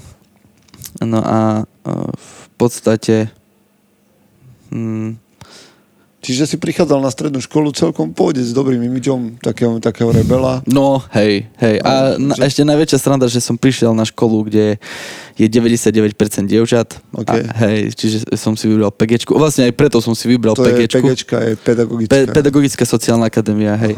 A vlastne aj to bol dôvod, prečo som si vybral takú školu, lebo uh, som sa chcel vyhnúť tomu, aby som už nebol šikanovaný. Aby ťa nebyli chlapci. Áno, áno. Bolo to medzi ženami lepšie? Nie. Vážne? E, Nešikanovali ma, len e, to je tiež akože extrém, keď e, máš e, 40 spolužiačok a sme tam dvaja chalani a jeden chalan dokonca, no, jeden spolužiak ani do školy nechodil, hej, čiže som tam bol každý deň sám. No a bolo to celkom akože zaujímavé, lebo povedzme si popravde, vieme, keď žena má svoje dni, aké je to ťažké. Máš A keď sa 40? takých 40 dievčat ste, e, akože stretne Dámy, ktoré nás počúvate, tak akože chápte, že, že, že je to tak. No. My muži sa na to dívame tak, že, že s jednou ženou sa naučíme žiť ešte a Áno. veľmi v pohode. A nie, že by tá menštruácia bola niečo až také divotvorné, ale presne. 40 menštruácií naozaj môže byť A ono problém. ešte, keď sa to sosynchronizuje, tak je to dosť masaker. Takže No dobre, ale tak 4, čo? dni, 4 roky boli celkom akože sranda. No, že... Ale tam si si našiel nejaké dievča? Či jak si tam... Uh, no až, až v štvrtom ročníku som si našiel uh, tak, keď to môžem povedať, priateľku. Aha. Neviem to presne zadefinovať. Skôr ja som jej robil domáce úlohy. Bolo to také celkom zaujímavé. Okay. No a hej. No počkaj, takže stredná škola bola, akože čo sa týka šikany, to sa oslobodilo od toho? Áno, len uh, začala vo mne uh, tá, tá depresia, ktorá vlastne na tej základnej škole vo mne o, za, začala prehlbovať, tak neprestávala. Mm-hmm. Ono to tam nejak proste bolo. Hej. Hej, vo vnútri. A aj na základ... Um, aj na strednej škole som sa stretol uh, s niektorými dievčatami, ktoré mi to veľmi vytýkali, že ako vyzerám a robili si zo mňa srandu a tak, že, ale tak to som nebral až tak nejak extra brutálne, ale um, stále to okolia vplyv rodiny a cudzí ľudia veľa Takže proste ti na strednej škole nezačalo, že krásne obdobie, keď už máš pokoj nie. od všetkého. Nie, nie, nie, nie, vôbec. A popravde um, bolo na mne vidno, že som handicapovaný, pretože pokiaľ som sa naučil fakt chodiť normálne, dodnes vidno, že krývam. Sem tam, hej, keď na, na to veľmi akože nemyslím, tak to vidno. No a ešte vonkoncom vlastne v prvom ročníku, keď som nastúpil na strednú, tak myslím, že vtedy mi vyberali dokonca ešte aj platinu z hlavy.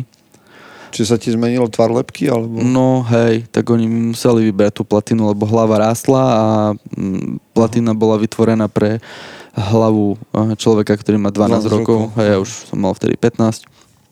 Takže bolo vidno. Hej, akože... Takže boli aj uštipačné poznámky a tak ďalej. Ale to, čo, uh, s čím som ja bojoval celý život, bolo to, že zrazu som prišiel o oko a mm, to videnie, tá periféria sa veľmi extrémne zhorší. Uh-huh. A pokým som sa, sa s tým naučil žiť, mi to trvalo možno, že do 20 rokov. Wow. A je to niečo, No, všeobecne vieš, ako funguje os očí, hej, že ona ide tak troška šikmo, jedno oko pravé a aj ľavé a niekde v strede vzniká os a vtedy vlastne vidíš ten priestor pred sebou, ten predmet. Ja tým, že som prišiel o pravé oko, není to také, ako keď človek prižmúri, každý si myslí, že to prižmúrim, vidím normálne, nie. Lebo ty keď prídeš o to oko, tak ono sa ti to celé tam vzadu nejako mm, vypne ale to ľavé oko ti ostane vlastne v tom poklese. Že Čiže... ono hľada tú Os, os, áno, ono hľada tú os, čiže mne potom vlastne museli robiť aj špeciálny cylinder na sklíčko, na okuliároch, aby, aby sa mi vlastne vyrovnala tá, tá os, okay. v ktorej vidím. No a tým, že som zrazu nevidel ta, toľko priestoru okolo seba, začali sa mi stavať všelijaké nehody. Veľmi často som padal zo schodov, veľmi veľakrát som si porozbíjal hlavu, veľmi veľakrát som mal... Čo aj tej tvojej lepke neveľmi asi nepomáha. No, hej. Takže bolo to také, že hoci kedy sa mi stalo, išiel som po ulici a skončil som v smetnom koši. Hej. No, bolo to. Toto je akože, vieš, také, že, že na, vieš, sorry, že na posratého spadne Pre, Ale presne tak, presne Aha. tak. A veľmi veľa vecí sa mi takýchto v živote začalo diať.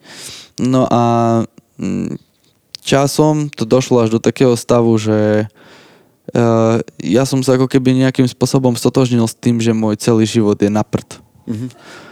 A začal som uh, robiť všetko preto, aby som ten svoj život ukončil. Ale mm, zase hovorím o tom, že nebolo to o nejakej sebaľutosti, ale bolo to skôr o takom že uh, mňa taký život jednoducho nebaví. Že racionálne si zveril, racionálne, som, racionálne mi nedávalo zmysel, aby ja som musel byť ten, ktorý celý život bude bojovať sám so sebou, so svojím zdravím, s tým, ako sa mu to celé zhoršuje, s tým, ako sa ľudia z neho smejú a, a, a ho ponižujú a všetko sa to ešte len hrotí a ide to horšie a horšie a, a potom už aj s rodičmi som sa začal veľmi hádať a potom bol už, bolo už aj obdobie, kedy som sa s rodičmi ani rozprávať nechcel, lebo sám vo svojom vnútri som uh, obviňoval celý svet. Ja už som potom celý svet znenavidel, takže som sa pokusil aj o samovraždu viackrát.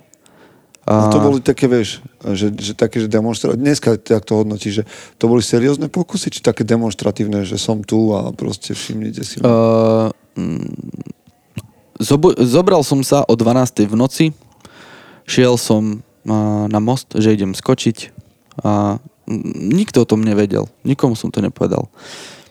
Išiel človek okolo, ma schytil, ma pevne zobral do naručia a mi začal hovoriť, že si mám vážiť svoj život. Hej, a čiže to je taká jedna z tých príhod. Vieš, vieš, kto je ten človek? Dneska som s ním veľmi dobrý kamarát. Hm. Volá sa Makabi. Samuel Jurčo, neviem, či ti niečo hovorí. To peno poznám. No, hej. Tak je to jeden z ľudí, ktorý ma zachránil. Áno. A my, to bol dokonca ten posledný môj pokus. Aha. Hej. A hej, bol to človek, ktorý ma tiež uh, navnadil na správnu cestu v mojom živote, čiže jemu veľmi ďakujem Hej. za, za to, ako on si ma podchytil potom neskôr. A No a bol, boli, boli všelijaké prípady, napríklad uh, išiel som na štvor prúdovku na Košice, ľahol som si v noci a čakal, pokým ma prejde auto. Aha. Hodinu nešlo žiadne auto, tak som sa postavil, som išiel domov. Si neúspešný, V samovražda. tom, v tom som bol veľmi neúspešný, hej, akože... Ja, som, ja by som povedal, že spáchať samovraždu nie je až také ťažké, jak to ty opisuješ. No, akože uh, zobral som napríklad aj lano, Aha. hej, že si idem akože hodiť slučku. Teraz sa už na tom smejem, hej. Hej. No, skontroluješ lano poriadne, že či sa proste nič nestane, urobíš si slučku, zavesíš na krk, skočíš, roztrhlo sa. Hm. Hej, takže boli také akože chvíle, že som si hovoril, že jeho akože prečo? a, napríklad aj tiež taká celkom akože zaujímavá príhoda s, smerom na, na, na Vranov, hej, smerom na Vranov za Ľuboticami som skočil pod auto. To som už bol, normálne vidím, ide kopec aut, skočím pod auto, zabije ma. Skočil som, chlapík ubrzdil, možno, že centimetr pred mojou hlavou vyšiel, on ma zbil, ale tak, že som pomaly už ani vládať domov ne, ne, Že on by ťa bol zabil, akože Hej, bez toho, že by ťa zrazil. Hej, ma zbil a mi povedal, že si mám fakt vážiť svoj život, že čo som to za človeka a ma odhodil na trávnik a ja som tam ležel asi hodinu a pol a som sa dával dokopy. Po a, a som rozmýšľal, že čo, čo, čo sa stalo. Je veľmi že zaujímavý edukatívny prístup k životu, že Áno. takmer z teba vymlatím život, aby Áno, si si ho vážil. Aby si si ho vážil, hej. No a časom vlastne keď som si tak, po, tak, tak som nejakým spôsobom naberal, to všetko tak nabralo na obrátkach a tá depresia a úzkosti a všetko som si jedného dňa povedal, že musím to nejakým spôsobom zmeniť. Že musí prísť do môjho života niečo, čo to celé zmení. A aby som nejakým spôsobom mm, sa vytrhol z tej temnoty. Uh-huh. Že ja žijem v takej temnote, ja som si zrazu začal uvedomovať zo dňa, zo, zo dňa na deň, že tá temnota, ktorá vo mne je, a presahuje môj vlastný racionalizmus. Uh-huh. Že som, že ja človek, ktorý som celý život uh, sa snažil veľa študovať, veľa čítať, mám uh, ako, v šiestich rokoch som už čítal knihy, mám, mám veľmi rád napríklad um, Ernesta Hemingwaya, he- jeho veci. Keď som mal 6 rokov od môjho detka som dostal Komu zvonia do hrobu s Bohom zbraniam a Starec za more. Mm. Hej, a to, to som, som tú knihu čítal do 9 rokov, som ju prečítal asi 10 krát, takú obrovskú mm. trilógiu som dostal čiernu. Uh, Apasionata tiež, proste to sú knihy, ktoré v detstve som čítal a som si stále hovoril, že pre pana Jana uh, tak mal si uh, také dobré detstvo, mal si, aj, aj si inteligentný, nie si hlupý, čo lekári povedali mojim rodičom, keď som sa prebudil vlastne z komy, že s najväčšou pravdepodobnosťou budem úplne sprostý, Hej, že, Že imbecilita tam Áno, že tam bude silná imbecilita. Keď som mal eh, 21 rokov, išiel som trikrát na IQ testy, takže mm, mám IQ okolo 148-149. Uh-huh. Hej, a na tej uh, ľavej hemisfére, čo je vlastne tá kreatívna. Mhm. Hej, čiže na tej druhej mám 127. Na tej, uh, To som ani nevedel, že tak meria, že na jednej a na Hej. druhej strane. No, že dá sa aj tak. Dá sa. Ja som si to na schvál tak vybral, lebo som chcel vedieť, že či som blbý. a, a potom mi vlastne ten uh, psychiatr povedal, že uh, niekedy je to tak, a že práve čím vyššie IQ máme, tým väčšiu temnotu vo svojom živote zažívame. Aha. A tým viacej musíme s ňou potom bojovať. No a uh, ja som si potom povedal, že a just idem s tým bojovať a budem robiť všetko preto, aby som porazil tú temnotu vo svojom vnútri.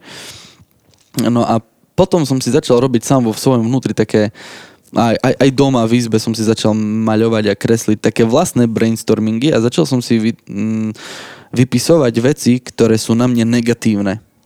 A vždycky, keď som proste si uro- urobil nejaké akože tie negatíva o sebe, tak som išiel písať pozitíva. A zrazu som zistil, že nemám absolútne žiadne pozitíva. Teda ako keď som sa snažil na nich, áno. nad nimi rozmýšľať, tak som uh, nevedel na to prísť. A potom som pochopil, že mám veľmi zlé skreslenie o tom, aký človek som. Veľmi zle sa na seba dívam. Sám som nejak k tomu akože doprac- sa, sa dopracoval, uh, lebo zrazu som si začal uvedomať, že pre pána Jana hram na kopec hudobných nástrojov, na, dokážem kresliť, rád čítam, som, uh, môžem povedať, nemyslím to nejak akože pyšne, ale som inteligentný človek, hej, nie som nejaká opička, ktorá proste nerozmýšľa, čo robí a tak ďalej. A ešte ako keby bonus, tak som veľmi silno cieľavedomý človek. A ja som cieľavedomý či v tej negatívnej stránke, alebo v tej pozitívnej. A ja som si to zrazu začal uvedomovať, že ja som hodnotu, ktorú som dostal od života, to, že som cieľavedomý, som používal veľmi zle. Tu moju horlivosť, ktorú som dostal vo svojom živote, som používal uh, veľmi zlým spôsobom. A to je práve to rozhodnutie, o ktorom som chcel, eh, na ktoré som chcel poukázať, keď som vlastne prežil tú klinickú smrť, že môj celý život do tých 23 rokov bolo zlé rozhodnutie. Ja som si len zle vytýčil vo svojom živote ciele. Zle som sa pozeral na to, akým človekom som a môj, eh, môj, cel, môj celý život sa točil iba okolo negatívnych rozhodnutí, lebo ja som sa pre nich tak rozhodol. Nikto iný. Aj keď ľudia na mňa kydali, aj keď ľudia mi robili zlé veci, aj keď ľudia ma ponižovali a dostávali ma do kolien, urobili to len preto, lebo ja som sa preto tak rozhodol. Inak toto je ale veľmi motivujúce, lebo keď hovorím chlapom o tom, aby fakt brali do rúk okolnosti, ktoré sú okolo nich a rozhodovali sa pre to, čo chcú v živote robiť a nenechali sa okolnostiami tlačiť niekde, Áno. kde nechcú byť, tak, tak mi hovoria, že, oh, že nie je také jednoduché. Ale keď to ty povieš, že, že sa to dá, tak potom mi chlapi, ale nehovorte vážne, že, že to nie je jednoduché. Kokos, mali ste zlamaných 80% kosti v tele, že chcete povedať, že to nie je jednoduché. No a... Mm, no nie je. OK. nie je Dobre, to tak jednoduché. máte pravdu. nie je to jednoduché, a, ale je to o tom, že mm, či sa na to tak nastavíme. Hej, ja si myslím, že... Lebo ja odkedy som to začal robiť, odkedy som začal vo svojom živote uh, hovoriť o tom, že najdôležitejšie v tvojom živote je rozhodnutie, Fakt, je to, lebo celý tvoj život sa točí iba okolo toho, či sa rozhodneš zobrať si kávu, zobrať si čaj, uh, zapnúť notebook, alebo zobrať si knihu do ruky, alebo zapnúť telku, alebo ísť cvičiť. Všetko je iba o tvojom rozhodnutí. O nikom inom, hej. A uh, keď som si presne tu, na túto vec, také moje osobné know-how, keď to tak mám povedať, keď, keď toto som tak vlial do seba a začal som to každý deň žiť, môj život sa zmenil. Lebo som si uvedomil, že v každom jednom okamihu svojho života mám možnosť sa rozhodnúť. Čo, to, čo, čo, čo myslíš tým zmenil? Zrazu si začal byť pozitívny, začal Áno. sebe myslieť pozitívne? Pozitívne som začal myslieť. Ja som si jednoducho povedal, že rozhodujem sa preto, ja som ráno vstal, jedno, jedno ráno som vstal a som si povedal, ja sa rozhodujem preto, aby som fungoval pozitívne. Uh-huh. Aby môj celý život bol nastavený pozitívne. Ja nehovorím, že som teraz vysvieten, vysvietený jak slniečko, hej, a kadeľ chodím tam a sa usmievam, ale to, že som si to vo svojom vnútri povedal, že som si to dodal ako také svoje hlavné gro, tak toto zo mňa začalo robiť úplne iného človeka. To sa stalo, keď si mal 23?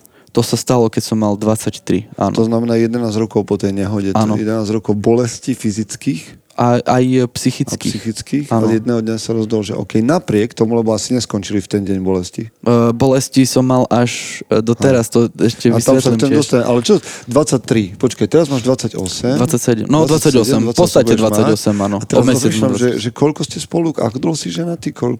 Uh, 3 roky. Aha, čiže, A 5 rokov sme spolu. čiže vlastne tam sa to nejak Tam sa zlomilo. to zlomilo. A že si začal rozmýšľať pozitívne, prišla žena do tvojho života. Prišla žena do môjho života. Počuj, toto im povedz, počúvaj, toto im povedz, čo si spravil. Lebo to ja neverím tomu. A že tá žena, ktorú, ktorý si toto spravil, čo chvíľu povie, že dneska tvoja manželka. E, no, uh, ono to začalo tak, že uh, keď som mal 23, tak uh, ma vlastne nechala moja priateľka. Mal som jedno dievča a nechala ma z dôvodu, o ktorom som tušil, že ma nechá. A ten dôvod bol ten, že som jednoducho postihnutý. A život so mnou je ťažký. To povedala. No to mi povedala. OK. Hej. To je fér. Ako je to fér, sorry, že to- je to hnusné, No je, je to to fér, je to fér. že Akože to boli, povie. boli tam aj iné veci, Hej. hej. akože to je jedno, ale jedna z vecí, prečo ma nechala, bola aj to, hej, že život so mnou bol ťažký. Hej. Čo je asi pravda. Čo je pravda, áno. A toto ma dostalo do takého stavu, že som začal veľmi veľa piť. Hej, a po večeroch som sa opíjal pri Torise v Prešove, kupoval som si víno a tak, chodil som domov veľmi opitý a tak. Ono je také najla- najlasnejšie víno, Hej, hej, čučo, hej, no a tak pankač som bol. Hej, aha, hej, jasné, tak, jasné. tak. No a ja som si mm, proste povedal, že môj život fakt je akože úplne od veci a že prečo keď jedinému človeku, ktorému som veril, tak ten ma opustil len preto, že som chorý a že mám zachvaty a že proste sa s takým človekom nedá žiť. No a toto bolo niečo, čo ja som veľmi zle vnímal. Ja som si až časom to uvedomil, že uh, ja som chcel, aby druhý ma ťahal. Akože z brindy. A prečo? Prečo ja som sa neťahal z brindy? Prečo ja som obviňoval celý svet za to, že ho, dobre, som chorý, ale ja som sa ist, istým spôsobom aj s tým stotožnil natoľko, že som uh, Že to definovalo. že ma to definovalo. Že si chorý a ty, keď si chorý, tak ty nemáš absolútne uh, proste nemusíš nič robiť, lebo si teraz postihnutý, tak iba lež a ciskaj do hlavy, hej, čo proste ti príde pod ruku. Si hovoril, že sa vyžral vtedy. Daj. Aj, no ja som potom pribral a akože uh, mal, som, mal som veľmi veľa kill. Ja som, Koľko to je? O, akože čo, čo k, Koľko kill si mal najviac? Koľko, najviac? Hej. Mm, Tak najviac, čo si tak, akože stal som na váhe a to nevie nikto. to teraz asi prvýkrát v Že živote. aké exkluzívne prezradenie. Áno, bolo 127,9. Aha. Na tvoju výšku... Na moju dva metry. 175. Hej, no, to muselo byť zaujímavé. Tak hej, to bolo, ja som bol dosť taká guľa potom. Ale netrpeli tvoje kosti, alebo tak vieš, telo tým, že takú ešte nadvahu si mal k tomu? Či to bolo v no, pohode? Tak hej, hej, akože jasné, že trpelo len, To bolo jedno asi vtedy. no bolo vtedy jedno. No dobre, tak potom No a po- sa, ona odišla. Áno, ona odišla a to bolo na opustil? začiatkom leta. A môj otec už potom nevedel, čo so mnou, lebo už som bol aj agresívny, už som začal byť proste aj protivný, v kuse som sa s nimi hádal a tak ďalej. No a... No alebo však agresívny, ožratý 127 kilový chlap, no nemusí byť zabava veľká. No, hej. No a otec sa nahneval a môj otec je ergoterapeut. Čo neviem, čo je. on lieči ľudí, ktorí sú závislí na alkohole, na drogách Wow. a Wow. proste uh, pomáha Čiže on vedel, že máš problém s alkoholom. Uh, on to tak neda- nezadefinoval. Akože ja si nemyslím, že som mal nejaký akože extrémne problém, hej. Skôr uh, išlo o to, že áno, v tom danom období som, sa, som zalieval svoj smutok a depresiu a všetko, Ok. proste to všetko možné. A otec spravil čo? No a mo- môj otec mal jed- má jedného známeho uh, zdravotného uh, zdra- počkaj, jak sa to volá? si to ja musím spomenúť. Je to uh, on jednoducho uh, ťa naučí, ako zdravo žiť. OK, taký poradcu. Nejaký. Zdravotný por- zdrav, hej, poradca, ale zároveň je to človek, ktorý vyhral párkrát majstrovstva Slovenska v biatlone, aj v, Euró- v Európe, v, v dosť akože... Um, je to človek, ktorý má... uh, Mo- musím povedať, že on bol ten prvý moment, kedy sa v mojom živote niečo extrémne z- uh, zlomilo. Volá sa Tomáš Rusňák a on si zob- zobral mňa k sebe na 3 mesiace Domov. domov. 3 Bol mesiace. slobodný chlap? Áno, uh-huh. hej. Uh, býval som v takej chyške 2 metre na 2 metre. uh, a on ma začal dávať tak do laty. Prišiel som ku nemu, bolo, bola to jedna z najve- najlepších skúseností v mojom živote, kedy som zistil, že uh, bojovať s neresťami a bojovať s jedlom a prejedaním sa je niečo uh, fakt až, uh, by som povedal, dobrodružstvo. Wow. Hej, že som to poňal úplne z iného Čiže hľadiska. čo, On to ma si mal nejakú spartianskú školu? No, dokonca som chodil úplne bosy, bez topánok. Išli sme raz eh, na túru po Tatrách 11 kilometrov iba, iba bosy. Akože bola to, to, to bol asi taký môj najväčší zážitok. Pravidelne sme chodili do Slovenského raja na také túry. A naučil ma zdravo sa stravovať. A, hlavne vy- povysvetľoval mi veci, ako očistiť telo, keď je veľmi proste akože mm, zanesené nezdravými vecami. A vďaka nemu si robím každý pol rok očistú pečenie, ktorú ma naučil robiť. Tiež cez, mm, cez vlastne jablka a všelijaké také veci. okay. No a tam som, schu- pri ňom som schudol dosť veľa vtedy. Akože Dosť veľa je. asi 20 kg. Aha. Hej, Za tie tri mesiace. Áno, áno. Hej, tam som schudol dosť veľa. No a... a- Ale... Tak, vrátil som sa domov, kde nie je disciplína. Hej, jedna vec je, že človek ti dá niečo, ale ty keď nemáš disciplínu a troška sa stiahneš. Ja neviem, čím to bolo, vrátil som sa domov a zrazu som za, zase ocitol v, tom tako, v tej takej svojej bubline tej depresie. Hej, pri ňom mi bolo úžasne, 3 mesiace som zažil neuveriteľne krásne. sa staral všetko, hej, hej, hej, presne tak. No a prišiel som domov a zrazu znova som bol v tej takej bublinke, že tá ona ma opustila, lebo som bol škaredý, bo som postihnutý a seba ľútosť a blbosti aj vo mojom vnútri začali sa prelbovať. No a potom prišiel taký večer, celkom zaujímavý, kedy jedna, eh, kedy som si povedal, že jednoducho idem sa zrezať pod psa, hej. No a otvoril som Facebook, že idem napísať jednému kamarátovi a zrazu pozerám a status napísala jedna kamarátka, že ideme do kina veľká partia, kto chce, tak sa pridajte. A ja som si vtedy povedal, že cio, že ja som v kine nebol, už ani nepamätám a neviem, že či si vôbec pamätám, že som bol takedy v kine. Hovorím, že a však hm, sranda, ne, bude, však idem. No, tak som, iš, som sa vybral a prišiel som do kina. Doter, doteraz si pamätám ten moment. V Prešove, v Maxe sú eskalátory. Nastúpil som na eskalátor, vyšiel som hore po eskalátore. V momente, keď vyjde z eskalátora, vypozerá sa na Cinemax a tam sú tie také stojančeky. A pri tých stojančekoch stala moja už teraz manželka. Úplne cudzia žena, v živote som ju nevidel, nepoznal, neviem skade prišla, odkiaľ, čo, jak. No a pozerám sa na ňu a ja som zrazu okolo nej videl svetlo, ale to bolo také akože metaforicky, hej, že proste uh-huh. mňa to nej ťahalo, ja som jej musel prísť povedať, že sa mi páči. Ja som to nedokázal vysvetliť, neviem, či niekedy niekto z vás niečo také zažil, ja som si to zažil, ja som neveril, že existuje láska na prvý pohľad, toto bola láska na prvý pohľad, fakt, že... No a stal som tak, pozeral som sa na ňu a zrazu pozerám, ona si ide kupovať pivo. A ja, že toto je moment, kedy musím sa, jej, o, sa, sa jej akože ozvať. Prišiel som k nej a hovorím, že, že prepáč, že musím ti niečo povedať, že kupuješ si pivo a ona, že hej, že nechceš so mnou chodiť. A, Predstav si cudzia No, žena. že si psychopat mi napadne okamžite, že ju chceš Presne. zabiť e, tam za, za, za, za, Presne za tak. kinom. Hej, presne tak. Ona pozera na mňa, že mm, si v pohode, hej, že čo, že akože prepad, že akože s mladšími nerad- nerandím a ja, že jak s mladšími a ja som v ten večer si dal dole bradu, ináč nosím veľkú bradu. A fakt, vyzerám, ja keď sa holím, vyzerám jak 15 ročný, hej, mňa ani mlieko nechcú predať. No, no a, a ona, ona si e, zobrala to pivo a išla dovnútra, do, do, do sály.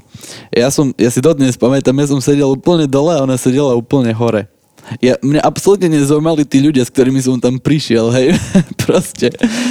No a celý čas som sa otáčal a pozeral na ňu a na konci filmu sa stala taká vec, že jedno dievča v sále dostalo epileptický záchvat. No a akože to sa veľmi nestáva, hej, ale tak proste toto sa vtedy stalo. Na konci filmu normálne zavolala sa sanitka a moja manželka tým, že uh, proste má, uh, má sestru, ktorá tiež trpí epilepsiou, vie, čo má robiť, mm-hmm. hej, vie, ako dať proste prvú pomoc a tak ďalej. Tak ona tak prišla ku tomu dievčaťu, začala jej tam pomáhať, jej za, pomedzi to prišla už vlastne aj tá zachránka a tak. No a ja som tak prišiel za ňou a sa pýtam, že mm, a ty kde chodíš do školy? si predstav ten moment. Ona zachraňuje on život. Zachraňuje život. Ja, jak stojím tam, proste pozerám sa na ňu a pýtam sa jej, že kde chodí do školy. Ona pozerala na mňa, že či som normálny. No Hej. ne, ne, nevyznieva to tak, sorry. Taká love story. Ale ja, ja, ja, ja som si nemohol pomôcť. Proste v mojom vnútri ma dačo tak trhalo, že vtedy všetka hamba, ináč ja som extrémne hamblivý človek, fakt, ale v tom momente všetka hamba zo mňa odišla. Nič proste, nemohol som si proste No, pomôcť. zo, zoznamenie silné. Zoznamenie Hej, silné. no a to ešte má pokračovanie. Vyšli sme vonku z kina, no a ona nastúpila na autobus. Ja som eh, nastúpil tiež. No a ja som, ona sedela tak s kamarátkou v tom autobuse, ja tak stále si meter od nich tak glupo pozeral na ňu celý čas. No a ja si tak hovorím, že a že však eh, vystúpim tam, kde ona. Ešte aj stalker to je. vieš, stalker, ešte. hej. No a ho- si hovorím, že dúfam, že bude vystupovať tam, kde ja. Ne? Že kde, kde mám ja vystúpiť. No a nevystúpila, to ja tak stojím. Ne? A, a jedna tam, ktorá tam bola vlastne z, tých, z tej našej partie, tak hovorí, že, že Mate, že ty si nemal vystupovať, ne? Už, a, že oni, nie, nie, nie, že idem do mesta. No a Tereska vystúpila z autobusu asi o tri zastávky ďalej, tak som vystúpil a prišiel som za ňou a ja hovorím, že a, môžem ťa ísť odprevadiť domov. A ona, že a pýtal si si povolenie, to bola aj prvá veta, kedy zareagovala na mňa normálne. A že a môžem, môžem, môžem, môžem? A ona, že no môže, že čo už s tebou, ale ja to nebývam, ja som len na intraku. A ja, že dobre, že, že od, odprevadím ťa na intrak. Tak som, i- tak mi dovolila ju ísť odprevadiť na intrak. No a ja som veľký, um, taký, jak to definovať? Mám veľkú záľubu vo filozofii, všeobecne. A mm, to je jedno, či sa stotožňujem so filo- filozofmi alebo nie. Hej, to je jedno, ale uh, treba veľmi rád študujem Emanuela Kanta. Hej. Tak keď sme išli vlastne dole a som išiel odprevadiť na intrak, imperatív, hej. Hej, hej, hej, presne a krásno a tieto veci. No tak uh, som, som, ona sa doteraz smeje, že som ju zbalil na Kanta. Lebo ja som jej začal rozprávať o Emanueli uh, Kantovi a 40 minút, pokým sme nedošli ku uh, intraku, mne sa huba nezavrela a rozprával som iba o Kantovi. No, rozlúčili sme sa, ona išla na intrak a mne v tom momente doplo, že ja neviem, ako sa volá, že nemám ani telefónne číslo, že neviem ani na intraku, kde presne je, alebo čo. Prišiel som domov, prvú vec, ktorú som začal robiť, som začal hľadať na celom internete každého jedného človeka, ktorý vtedy v tom kine bol, ktorý ju poznal a či vlastne akože mm, a mi nedá kontakt na ňu, tak vlastne jej eh, moja kamarátka je vlastne s ňou rodina, tak ona mi poslala na ňu telefónne číslo s tým, že mi ešte po- povedala, že počúvaj Matej, ja viem, aký ty si e, proste hnusný ku ľuďom, lebo vtedy som bol hnusný ku ľuďom. Keď je dajak ublížiš, tak ťa zabijem. Ešte mi tak napísala sms No a že nie, nie, nie, že čo si, že ja som, že toto je dačo v mojom živote, čo neviem opísať, to proste niečo šialené. Tak som na druhý deň hneď zavolal, no ona mi povedala, že už v Prešove nie je, že smola. A ja vtedy, ú, no tak nič. No a, a ona o 4 dní na to mi napísala sms že sa vracia do Prešova, že keď chceme, uh, tak sa môžeme stretnúť. No a moja manželka má veľmi rada big bandy, kapely, ktoré proste hrajú mm, ako Frank Sinatra, Michael Bubble a tieto veci. No a vtedy hralo v Prešove akurát AMC Trio. To je, neviem, či poznáš. Aj poznám, poznám, a veľmi ťažko bolo zohnať listky na nich, lebo už všetko bolo vypredané. No a ja, ja, ja som chcel fakt urobiť, že šupa rande, tak ja som tie listky zohnal. No a moja manželka povedala, že toto bola vlastne p- akože ten zážitok pre ňu, kedy si uvedomila, že ja som chlap jej života, že som zohnal niečo pre ňu, čo proste ona chcela vedieť, e, vidieť, hej, až chcela počuť. No a ja som troška taký extrémista. a, akože vo všetkom. A ja aj keď začnem s človekom chodiť, jak s mojou manželkou už teraz, tak ja si veci plánujem dopredu. Naplánoval som si deň, kedy s ňou začnem chodiť, kedy ju požiadam o ruku a kedy budeme mať svadbu. Ešte o tom ani nevedela. Okay, Ešte okay, sme spolu ani okay, nechodili. okay. Znie je to dosť akože od veci, len uh, chcem len pripomenúť, že nie som psychicky narušený.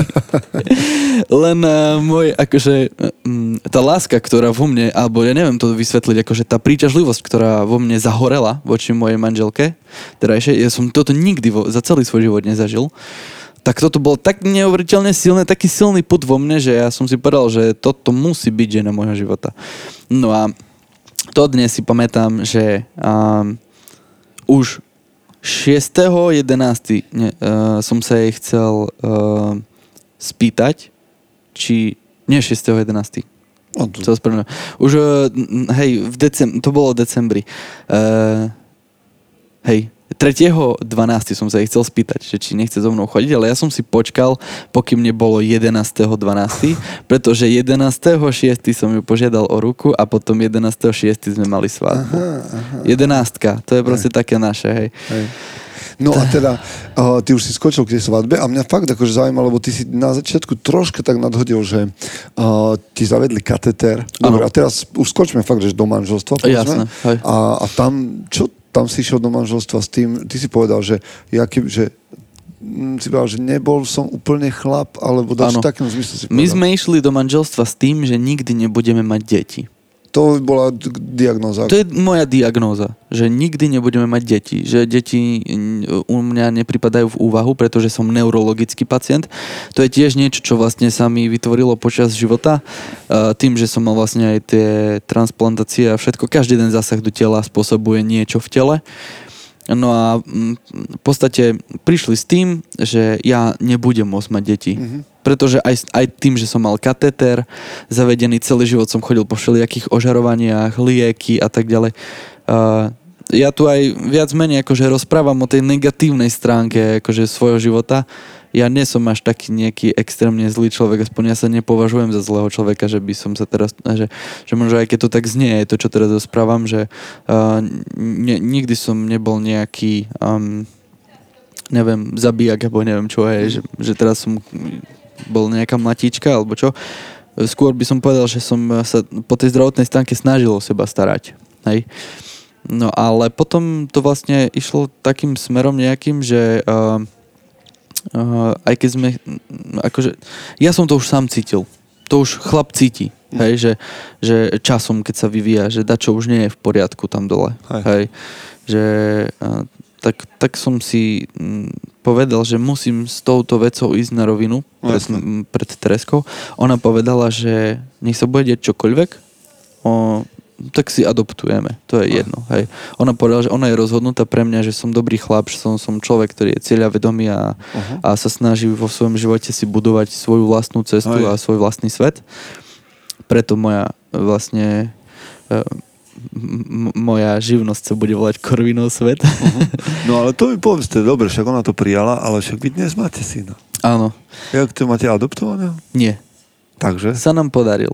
No. A, Ty, no, idem, akože rušíš tie vôbec lekárske diagnózy áno. celý život. No, uh, pred dvoma rokmi sa mi stala taká vec, že som na Vianoce skolaboval.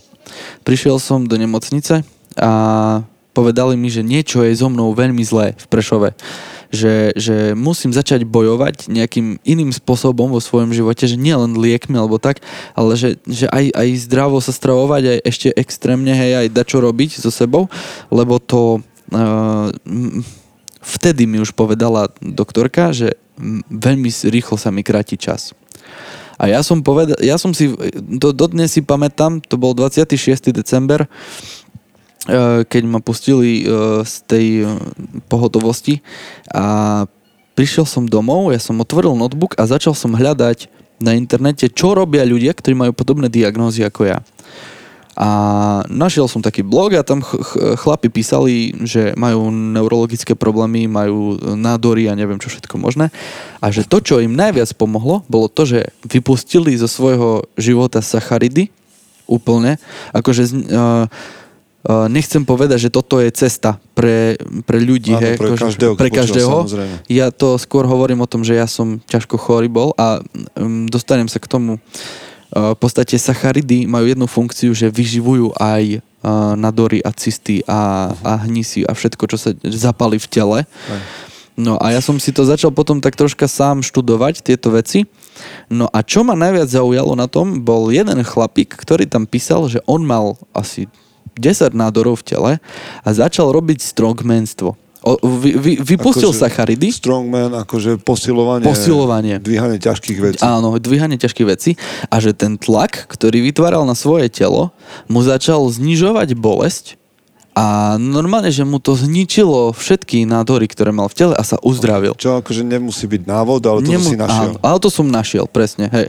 A si hovorím, že no keď ja som na tom tak zle, tak prečo neskúsiť, neskúsiť aj, jak sa hovorí, topiaci sa aj slamky chytá. No a ja som tak, to si dodnes pamätám, bol mm, 1. január a ja som si povedal, ja idem do fitka. Pred dvoma rokmi. Si hovorím, ja idem cvičiť. Len tak, zo srandy. Rok 2017. U, uvidíme, čo to bude, uvidíme, čo sa z toho proste vykľuje. No a tak som začal chodiť do fitka. Začínal som úplne smiešnými váhami, 2-3 kg som, som zdvíhal, hej. Pozeral som si na YouTube sám techniky, ako správne cvičiť. Zrazu som zistil, že zdvíham zle činku, lebo ma bolelo veľmi rameno, hej, a tak ďalej. No potom som si pozeral eh, rímske mŕtve ťahy a všetky tieto ostatné veci, hej, začal som tiež s ľahkými váhami. Ani som sa nenazdal a po dvoch mesiacoch som zrazu drepoval s 50 kilami.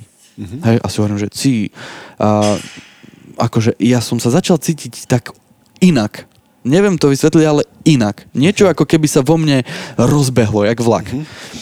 No a čím som viacej tlaku dával na svoje telo, tým viacej som mal pocit, že sa vo mne prebúdza ten taký mužský testosterón. Sa úplne vo mne ako keby búri a začal keby prskať až, až, až cez moje vnútro.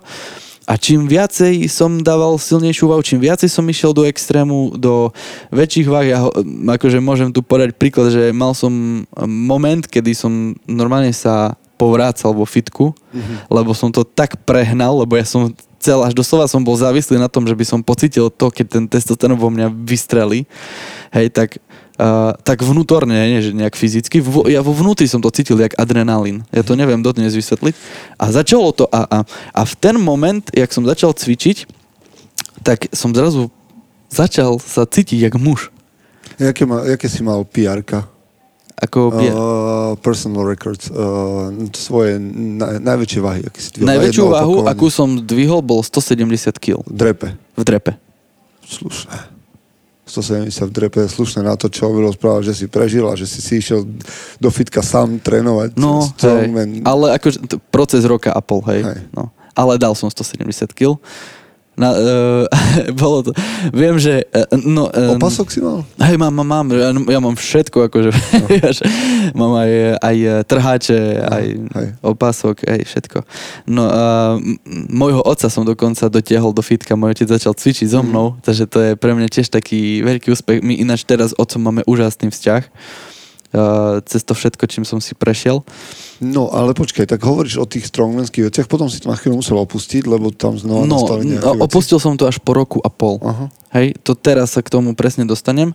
No a vlastne v, jan- v januári, kedy som začal cvičiť, tak vo februári vo mne presne ten testosterón ako keby proste sa nahromadil. Ja som prišiel raz domov zo fitka, ja si to presne pamätám, bol Valentín a hovorím mojej manželke, Tereska, ja to neviem vysvetliť, ale ja mám, ja mám taký pocit v sebe, že my dneska splodíme syna. Ja som jej to... Ona pozerá mňa, že máte, že však vieš, aké máš problémy a toto, že, že, že vieš, a že nie, ja fakt to cítim. No a teraz mám 10-mesačného syna. Počkaj, ale normálne to tak, Tak to vieš to bolo. odpočítať? Hej, presne vtedy naozaj sme splodili syna. OK, OK. Hej, Chlapi, to- tak one, Keby no, tu bola moja manželka, keď mi neveríte, môžem vám poslať aj telefón číslo na moju Ale manželku. No, hej, akože za- zase, no, asi tento, keď, tento podcast, keď vychádza, tak, sme ho, tak je to teda rozhovor. Tak pred týmto rozhovorom s Matejom vyšiel rozhovor s Viktorom Vincem, vy, ktorí ste ho počuli. A tam sme tiež hovorili o neplodnosti. Zase povieme, že asi to nie je návod, že teraz všetci Nie. bežíte do posilovní a začnete Áno, dropovať. len chcem povedať jednu vec, že uh, popri tom, ako som začal cvičiť, som začal extrémne riešiť stravu. Mhm. Veľmi som začal riešiť stravu a zistil som, Uh, som tiež samoštúdiom a začal som po, pozerať veľa videí, aj článkov a začal som si vytvárať m, také ako keby spojitosti, že ktoré veci sa najčastejšie opakujú. A to, čo sa najčastejšie opakovalo, bolo to, že veľa neplodných mužov, ktorí písalo na internete, písali, že majú zlú životosprávu. Mm-hmm. Nemusí to byť len o cvičení, lebo poznám kulturistov, ktorí chľastajú od rána do večera a zle sa stravujú, jedia všetko možné, čo proste si zmyslia. Ale to, čo uh, ja si myslím, že prispelo práve k tomu, že oboha, akože znásobilo to aj tie moje spermie a to všetko, čo som mal vo vnútri poškodené, bolo to, že ja som začal eliminovať nezdravé veci. Mm-hmm. Ja som rok a pol nemal pivo. Rok a pol som nemal um, tvrdý alkohol vôbec. Nič som, uh, čo sladké, sacharidy, nič, nula bodov. Ja som prešiel v podstate na uh, takú bielkovinovú dietu. Ja nehovorím, že to je, není to cesta. Teraz tiež napríklad uh, už uh, nefungujem tak, pretože si uvedomujem, že cukor je potrebný, sacharidy sú veľmi potrebné k tomu, aby človek mal energiu, Aj. ale keď sa ide človek zamerať na istý bod, Aj. ktorý chce vyriešiť vo svojom živote, tak musí eliminovať to, čo uh, vyživuje tú negatívnu Aj. vec v jeho živote. Aj. Čo len kvôli tomu o tom hovoríme, že znova, hej, aby ste nás, ktorí po, keď nás počúvate, toto je Matejov prípad áno, a Matejov áno. výskum a zafungovalo to na ňom a možno na, nik- na inom. To na inom to vôbec nemusí fungovať. Hej. Hej. Len, no, no. len zo skúseností, e, čo môžem povedať, že poznám desiatich chlapov, ktorí sú neplodní, som sa s nimi na túto tému bavil, ani jeden nebol ochotný to vyskúšať. Mhm. Čo mi je ľúto.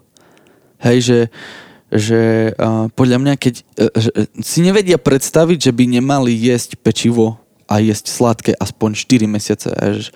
Však keď túžiš mať dieťa, tak obetuj niečo. Hoď to vidie, hoď to nevidie, urob to.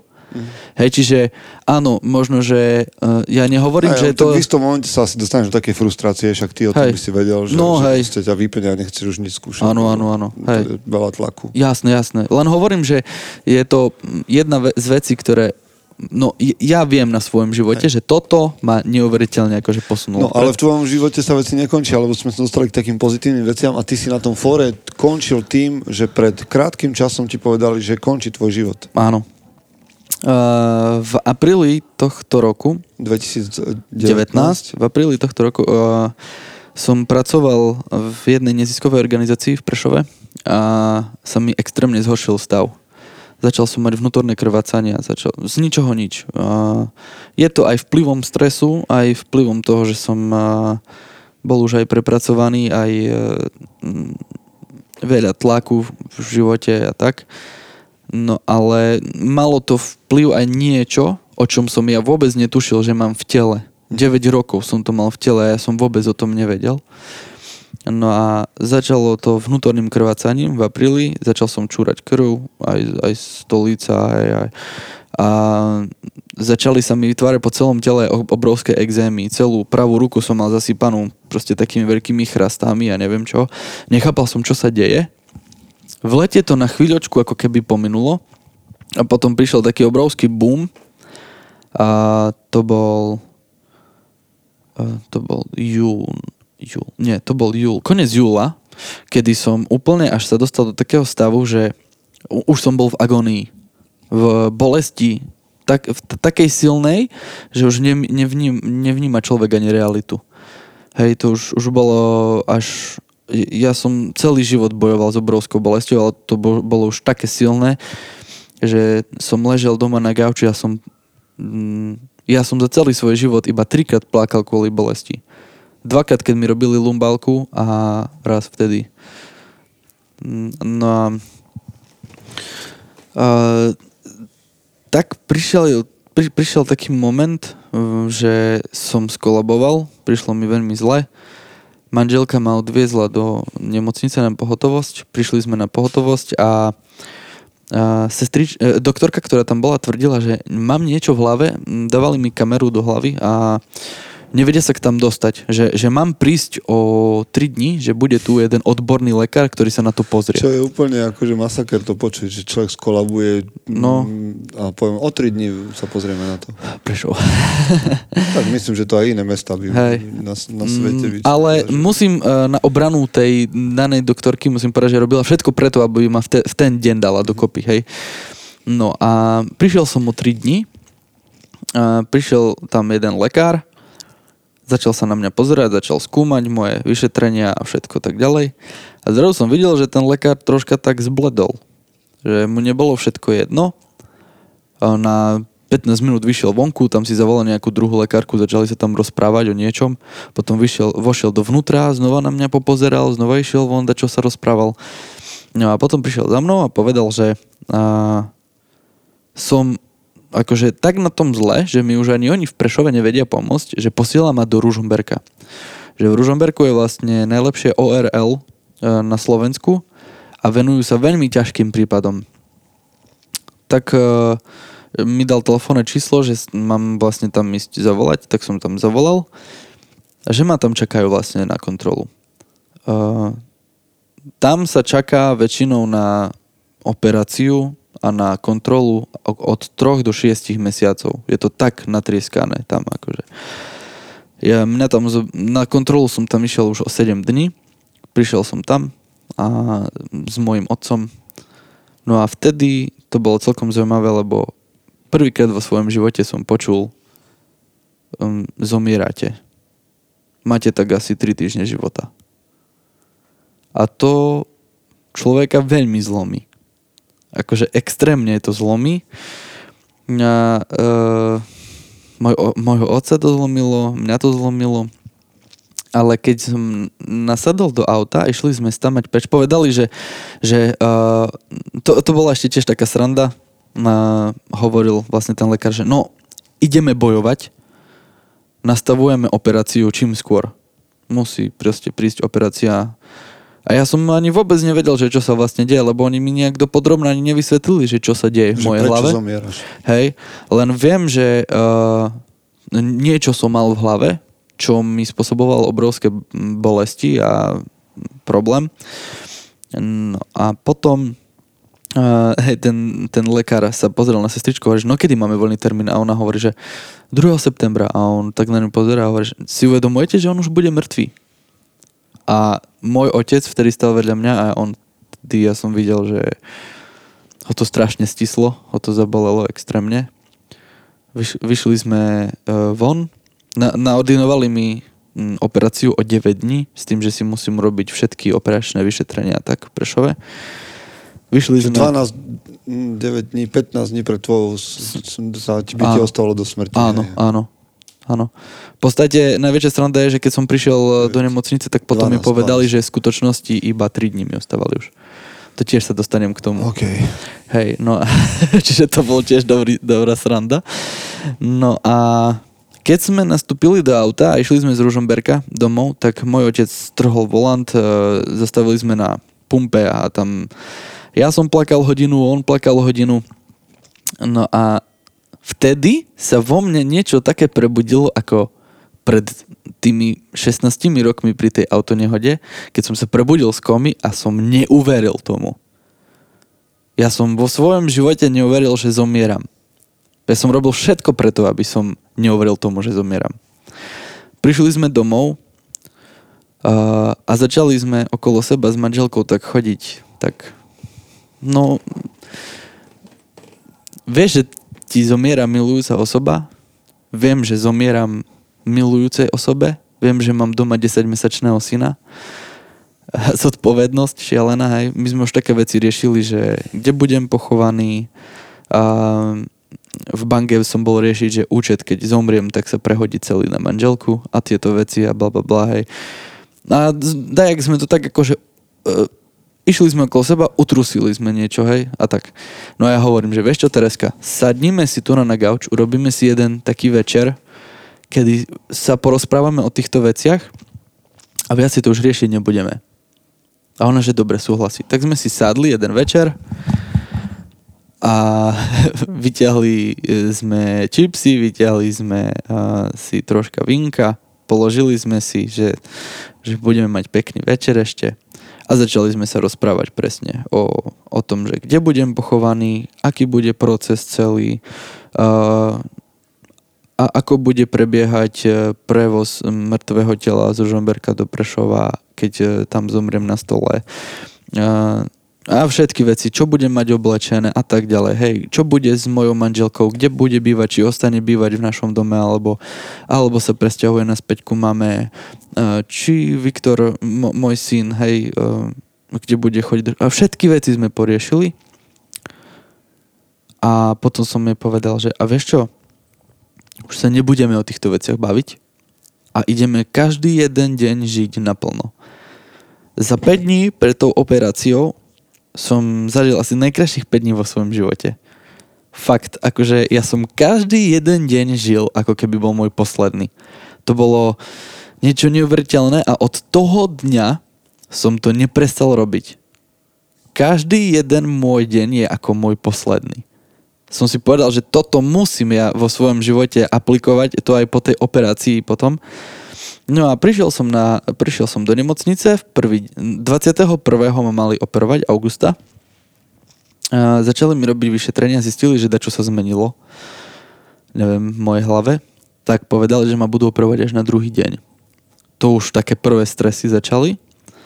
No a potom prišiel deň operácie, ja si doteraz pamätám, jak ma chceli odviezť na voziku na, na, vlastne na ten operačný stôl a ja hovorím, že nie, že videli ste poslednú miľu, že ja si... To mi napadlo v hlave. Ja som, ja som normálne povedal tej sestričke, videli ste poslednú miľu, toto sú moje posledné kroky, ja si po tejto chodbe chcem ísť sám a ľahnem si sám na ten stôl. Tak som si tak od, od proste prešiel celú tú, tú chodbu a už som mal v sebe aj tie omamné latky, lebo aby no, rýchlejšie za, zaúčinkovalo to všetko. Tak som sa len tak držal steny, došiel som, ľahol som na, na, na ten operačný stôl a pozerám na doktora a pýtam sa ho, že, že no čo, že pripravený? Nie, on sa mňa pýta, že čo, pán Lava, ty pripravený? A ja, že no ja hej, ale vy si dajak neveríte. A on, že a čudujete sa mi? Hovorím, že máte tak asi 10% pravdepodobne, že sa to podarí. A ja, že, mm, že super. A ja sa pýtam, že jak dlho bude trvať operácia, lebo manželke som povedal, že tak asi hodinu, hodinu a pol. A on, že no, že tak by mala trvať. Operácia trvala oveľa dlhšie, asi 3,5 hodiny alebo tak. Aj manželka, keby tu sedela, by on povedala, že ona e, telefonovala o 12, o 10. ma začali operovať, o 12. ešte telefonovala do nemocnice, ešte povedala, že som stále na sále. Takže ona, ona mi hovorila, že ona už, už vtedy sa vzdala že ona sa vtedy vzdala, že ona sa zrutila a jej to bolo strašne ťažko, už nevládala, hej. Ďalej. No a prebudil som sa po operácii na operačnom stole a si pamätám, jak štyri lekári okolo mňa stoja a neviem, asi štyri sestričky a kričia na mňa, pán Hlavatý, dali ste to, dali ste to, žijete a ja, a ja si len pamätám, že úplne spuchnutý všetko, že všetci dajte high five, nikto nepôjde z tejto operačnej saly, pokým mi nedá high five tak sa tam strašne všetci začali smiať. Potom ma vyplo a potom si pamätám, jak som sa prebudil na iske a už iba uh, vlastne stala nado mnou Tereska a mi hovorila, že, že takú show ešte nezažili na operačnej sale. No. no a vlastne čo sa stalo? Tak uh, mi to vysvetlili celé, vlastne keď som bol na iske, že mne sa začala rozpadať tá biomasa v hlave. Mm Nevytvorila sa mi čelová dutina, iba sa mi tam vytvorila ako keby nejaký úplne maličký priestor, cez ktorý sa dostávala baktéria celý život do hlavy, ale princíp čelovej dutiny funguje na tom princípe, že ty keď potiahneš akúkoľvek baktériu, tak ju potom vyfúkneš von. Ja som všetky baktérie, ktoré okolo mňa prešli v živote, potiahol do hlavy, ale nevyšli zo mňa von. Hmm. Tým pádom mi vznikla obrovská cista v mojej hlave, ktorá mi začala tlačiť na mozog vlastne keď mi uh, rozvrtali čelo, tak zistili, že tam vlastne okrem tej cysty je obrovský hnis, ktorý museli celý vysať von, vyťahli aj tú cystu a keď to celé vyťahli von, tak zrazu zistili, že mám tam dieru ako dlaň, z ktorej mi trčí vlastne môj mozog. Čiže dura. Moja mozgová dura a mozgomiešný mok sa mi vylieval do hlavy. A to bolo vlastne, no a vlastne keď ma operovali, tak povedali, že tú cistu som mal 3 mm od mozgu a vlastne preto povedali, že mi ostávali tak 3 dní života. Keby sa tá cista dotkla mozgu, tak v momente som mŕtvy. Hej, no a, 3 mm. a povedali, že vlastne e, ten, e, to, to, čo som mal v hlave, už to tam muselo byť 9 rokov. Minimálne. No a od, od dňa, kedy to vytiahli z hlavy, ja nemám epileptické zachvaty, ja nemám žiadne bolesti. Mne nie je nič, ja som jak znovu zrodený. Okrem toho, že mám nový implantát v hlave a ešte nemôžem cvičiť,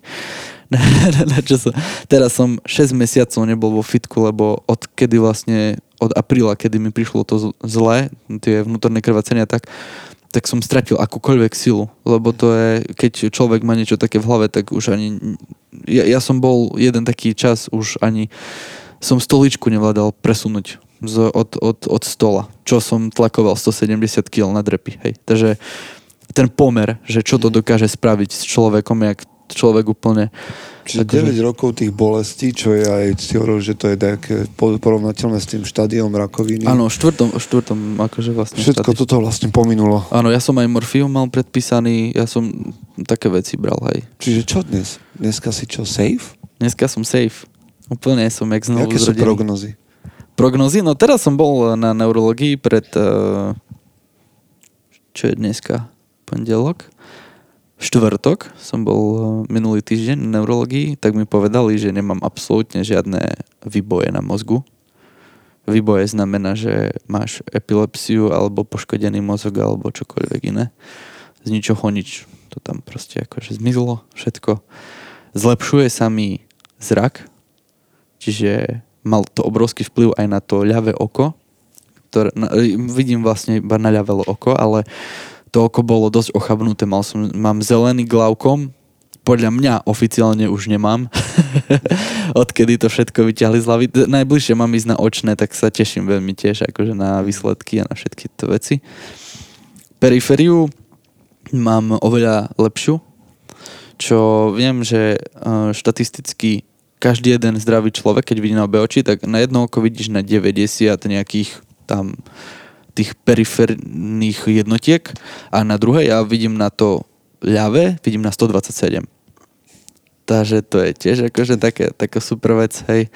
Že som veľmi šťastný, že sa mi zlepšuje periferia. No a mm, mám, mám akože fakt veľmi veľa energie teraz, som veľmi šťastný zo života. Je to super. Si. To je príbeh. No a vlastne to mm, celé v mojom živote je také, mm, ja, to ani neviem vysvetliť. Vždycky si hovorím, že čím som si ja zaslúžil, že som dostal vo svojom živote toľko možností. Že, že som do, dostal vo svojom živote e, toľko šancí, aby som tu bol.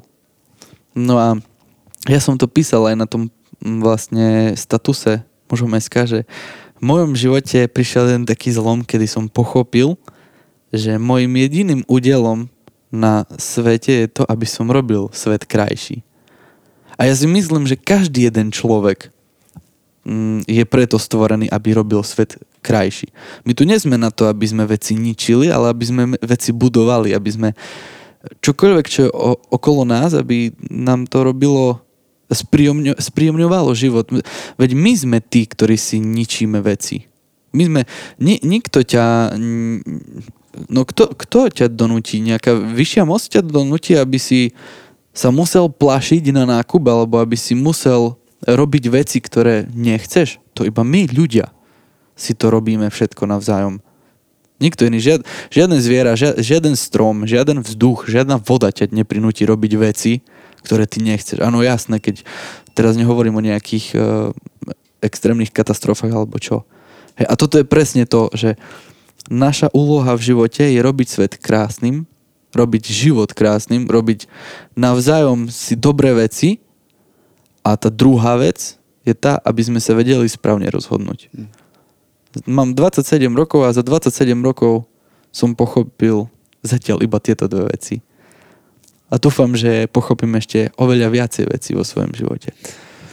ani sa nebudem viacej veci pýtať, ani, ani nechcem nič viac vedieť, ale povedz, kde ťa ľudia nájdu. Kde, kde ťa stretnú, kde je ten uh, Korvinov svet. Aha, Korvinov svet? No, uh, na Facebooku mám stránku Korvinov svet, tam hadžem sem tam nejakú grafiku, ktorú spravím.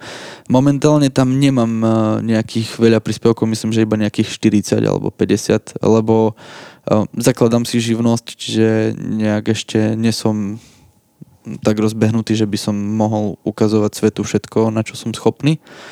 Musím tak pomalšie. A bývam v Prešove. Na, na budovateľskej 38 mám ateliér. Keby ste chceli niekedy, môžete prísť na kavčo. je možné, že ťa budú ľudia teraz kontaktovať po tom rozhovore, si tomu otvorený, alebo toto uzavrieme, alebo jak to chceš, lebo počúvajú to a budú ti chcieť písať, volať, rozprávať sa o tom s tebou.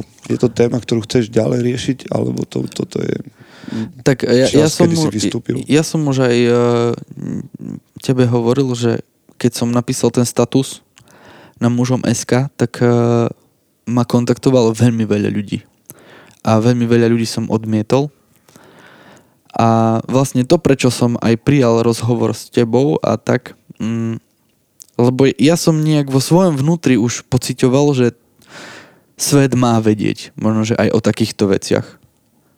Hej, že, že na, vždycky je za čo bojovať, aj vždycky sa nájde spôsob, ako bojovať. A aj keď sa človek vzdáva, tak svet mu vždycky ponúkne šancu urobiť e, veci inak. Chvala Bohu, ja som ja, ja, ja som vďačný za to, že som neukončil svoj život. Mám jeden z najkrajších životov, aké si môže človek prijať. Mám milujúcu manželku, mám krásneho syna, hoď nemám vodičak a všade chodím pešo. Teraz som dostal od brata kolobežku, nie elektrickú, ale normálnu, lebo som ma pýtal, či chcem elektrickú, som povedal, že nie, lebo ešte chcem viacej schudnúť, tak keby som mal elektrickú, tak čo? Co to, to je už iba taký prežitok. Ale no, na tú otázku, že či, by, či, či som ochotný, aby sa ľudia so mnou kontaktovali a tak. No, uh, nemám problém sa s ľuďmi porozprávať. Vôbec, ale uh, možno, že po dnešku uvidím, uh-huh. čo to so mnou Uvidíme, spraví, to lebo spraví. Je, to, je to zase pre mňa nová skúsenosť, je to nová vec, ktorú som v živote urobil, že som prišiel a pustil do eteru, čo sa v, mo- v mojom vnútri skrýva a popravde som povedal z celého svojho života tak 30% vecí. Uh-huh Hej, hmm. lebo v mojom živote sa skrýva toho ešte o mnoho viac, na ktoré uh, ani čas nie a ešte asi aj ja musím prezrieť, aby som mohol hmm. niektoré veci vypustiť do seba von. No ale... Uh, Dobre. Jak to povedať? No, keď budete chcieť, rád sa s vami stretnem a pokecam, ale neočakávajte, že príjem na nejaké obrovské fórum, kde bude uh, 100 alebo 200 ľudí a budem mm. tam rozprávať. Ne, neviem, či by som Uvidíme. na toto mal ešte gule, hej, hej. teraz, no. Ako... Uvidíme. No dobre, máte vďaka, lebo toto bol pre mňa veľmi, veľmi vzácný čas a mám pocit, že to je veľmi špeciálna časť podcastu Mužom.sk, takže vďaka, že, že som toto mohol počuť. Ja ďakujem. A, a, a čo? Toto, je, toto bol rozhovor s Matejom, s chlapom, ktorý prežil. Tak, majte sa. Čauko. Chce to znát svoji cenu a jít houževnatě za svým. Ale musíš umět snášet rány. A ne si stěžovat, že nejsi tam, kde jsi chtěl a ukazovat na toho nebo na toho, že to zaviděli. Pôjdeš do boja som. Ak dokážeš sniť, nedať však sním vlád. Práci, taše činy v životě se odrazí ve věčnosti. Kde je vôľa, tam je cesta istý druh krásy. Zaslužte si své štíty!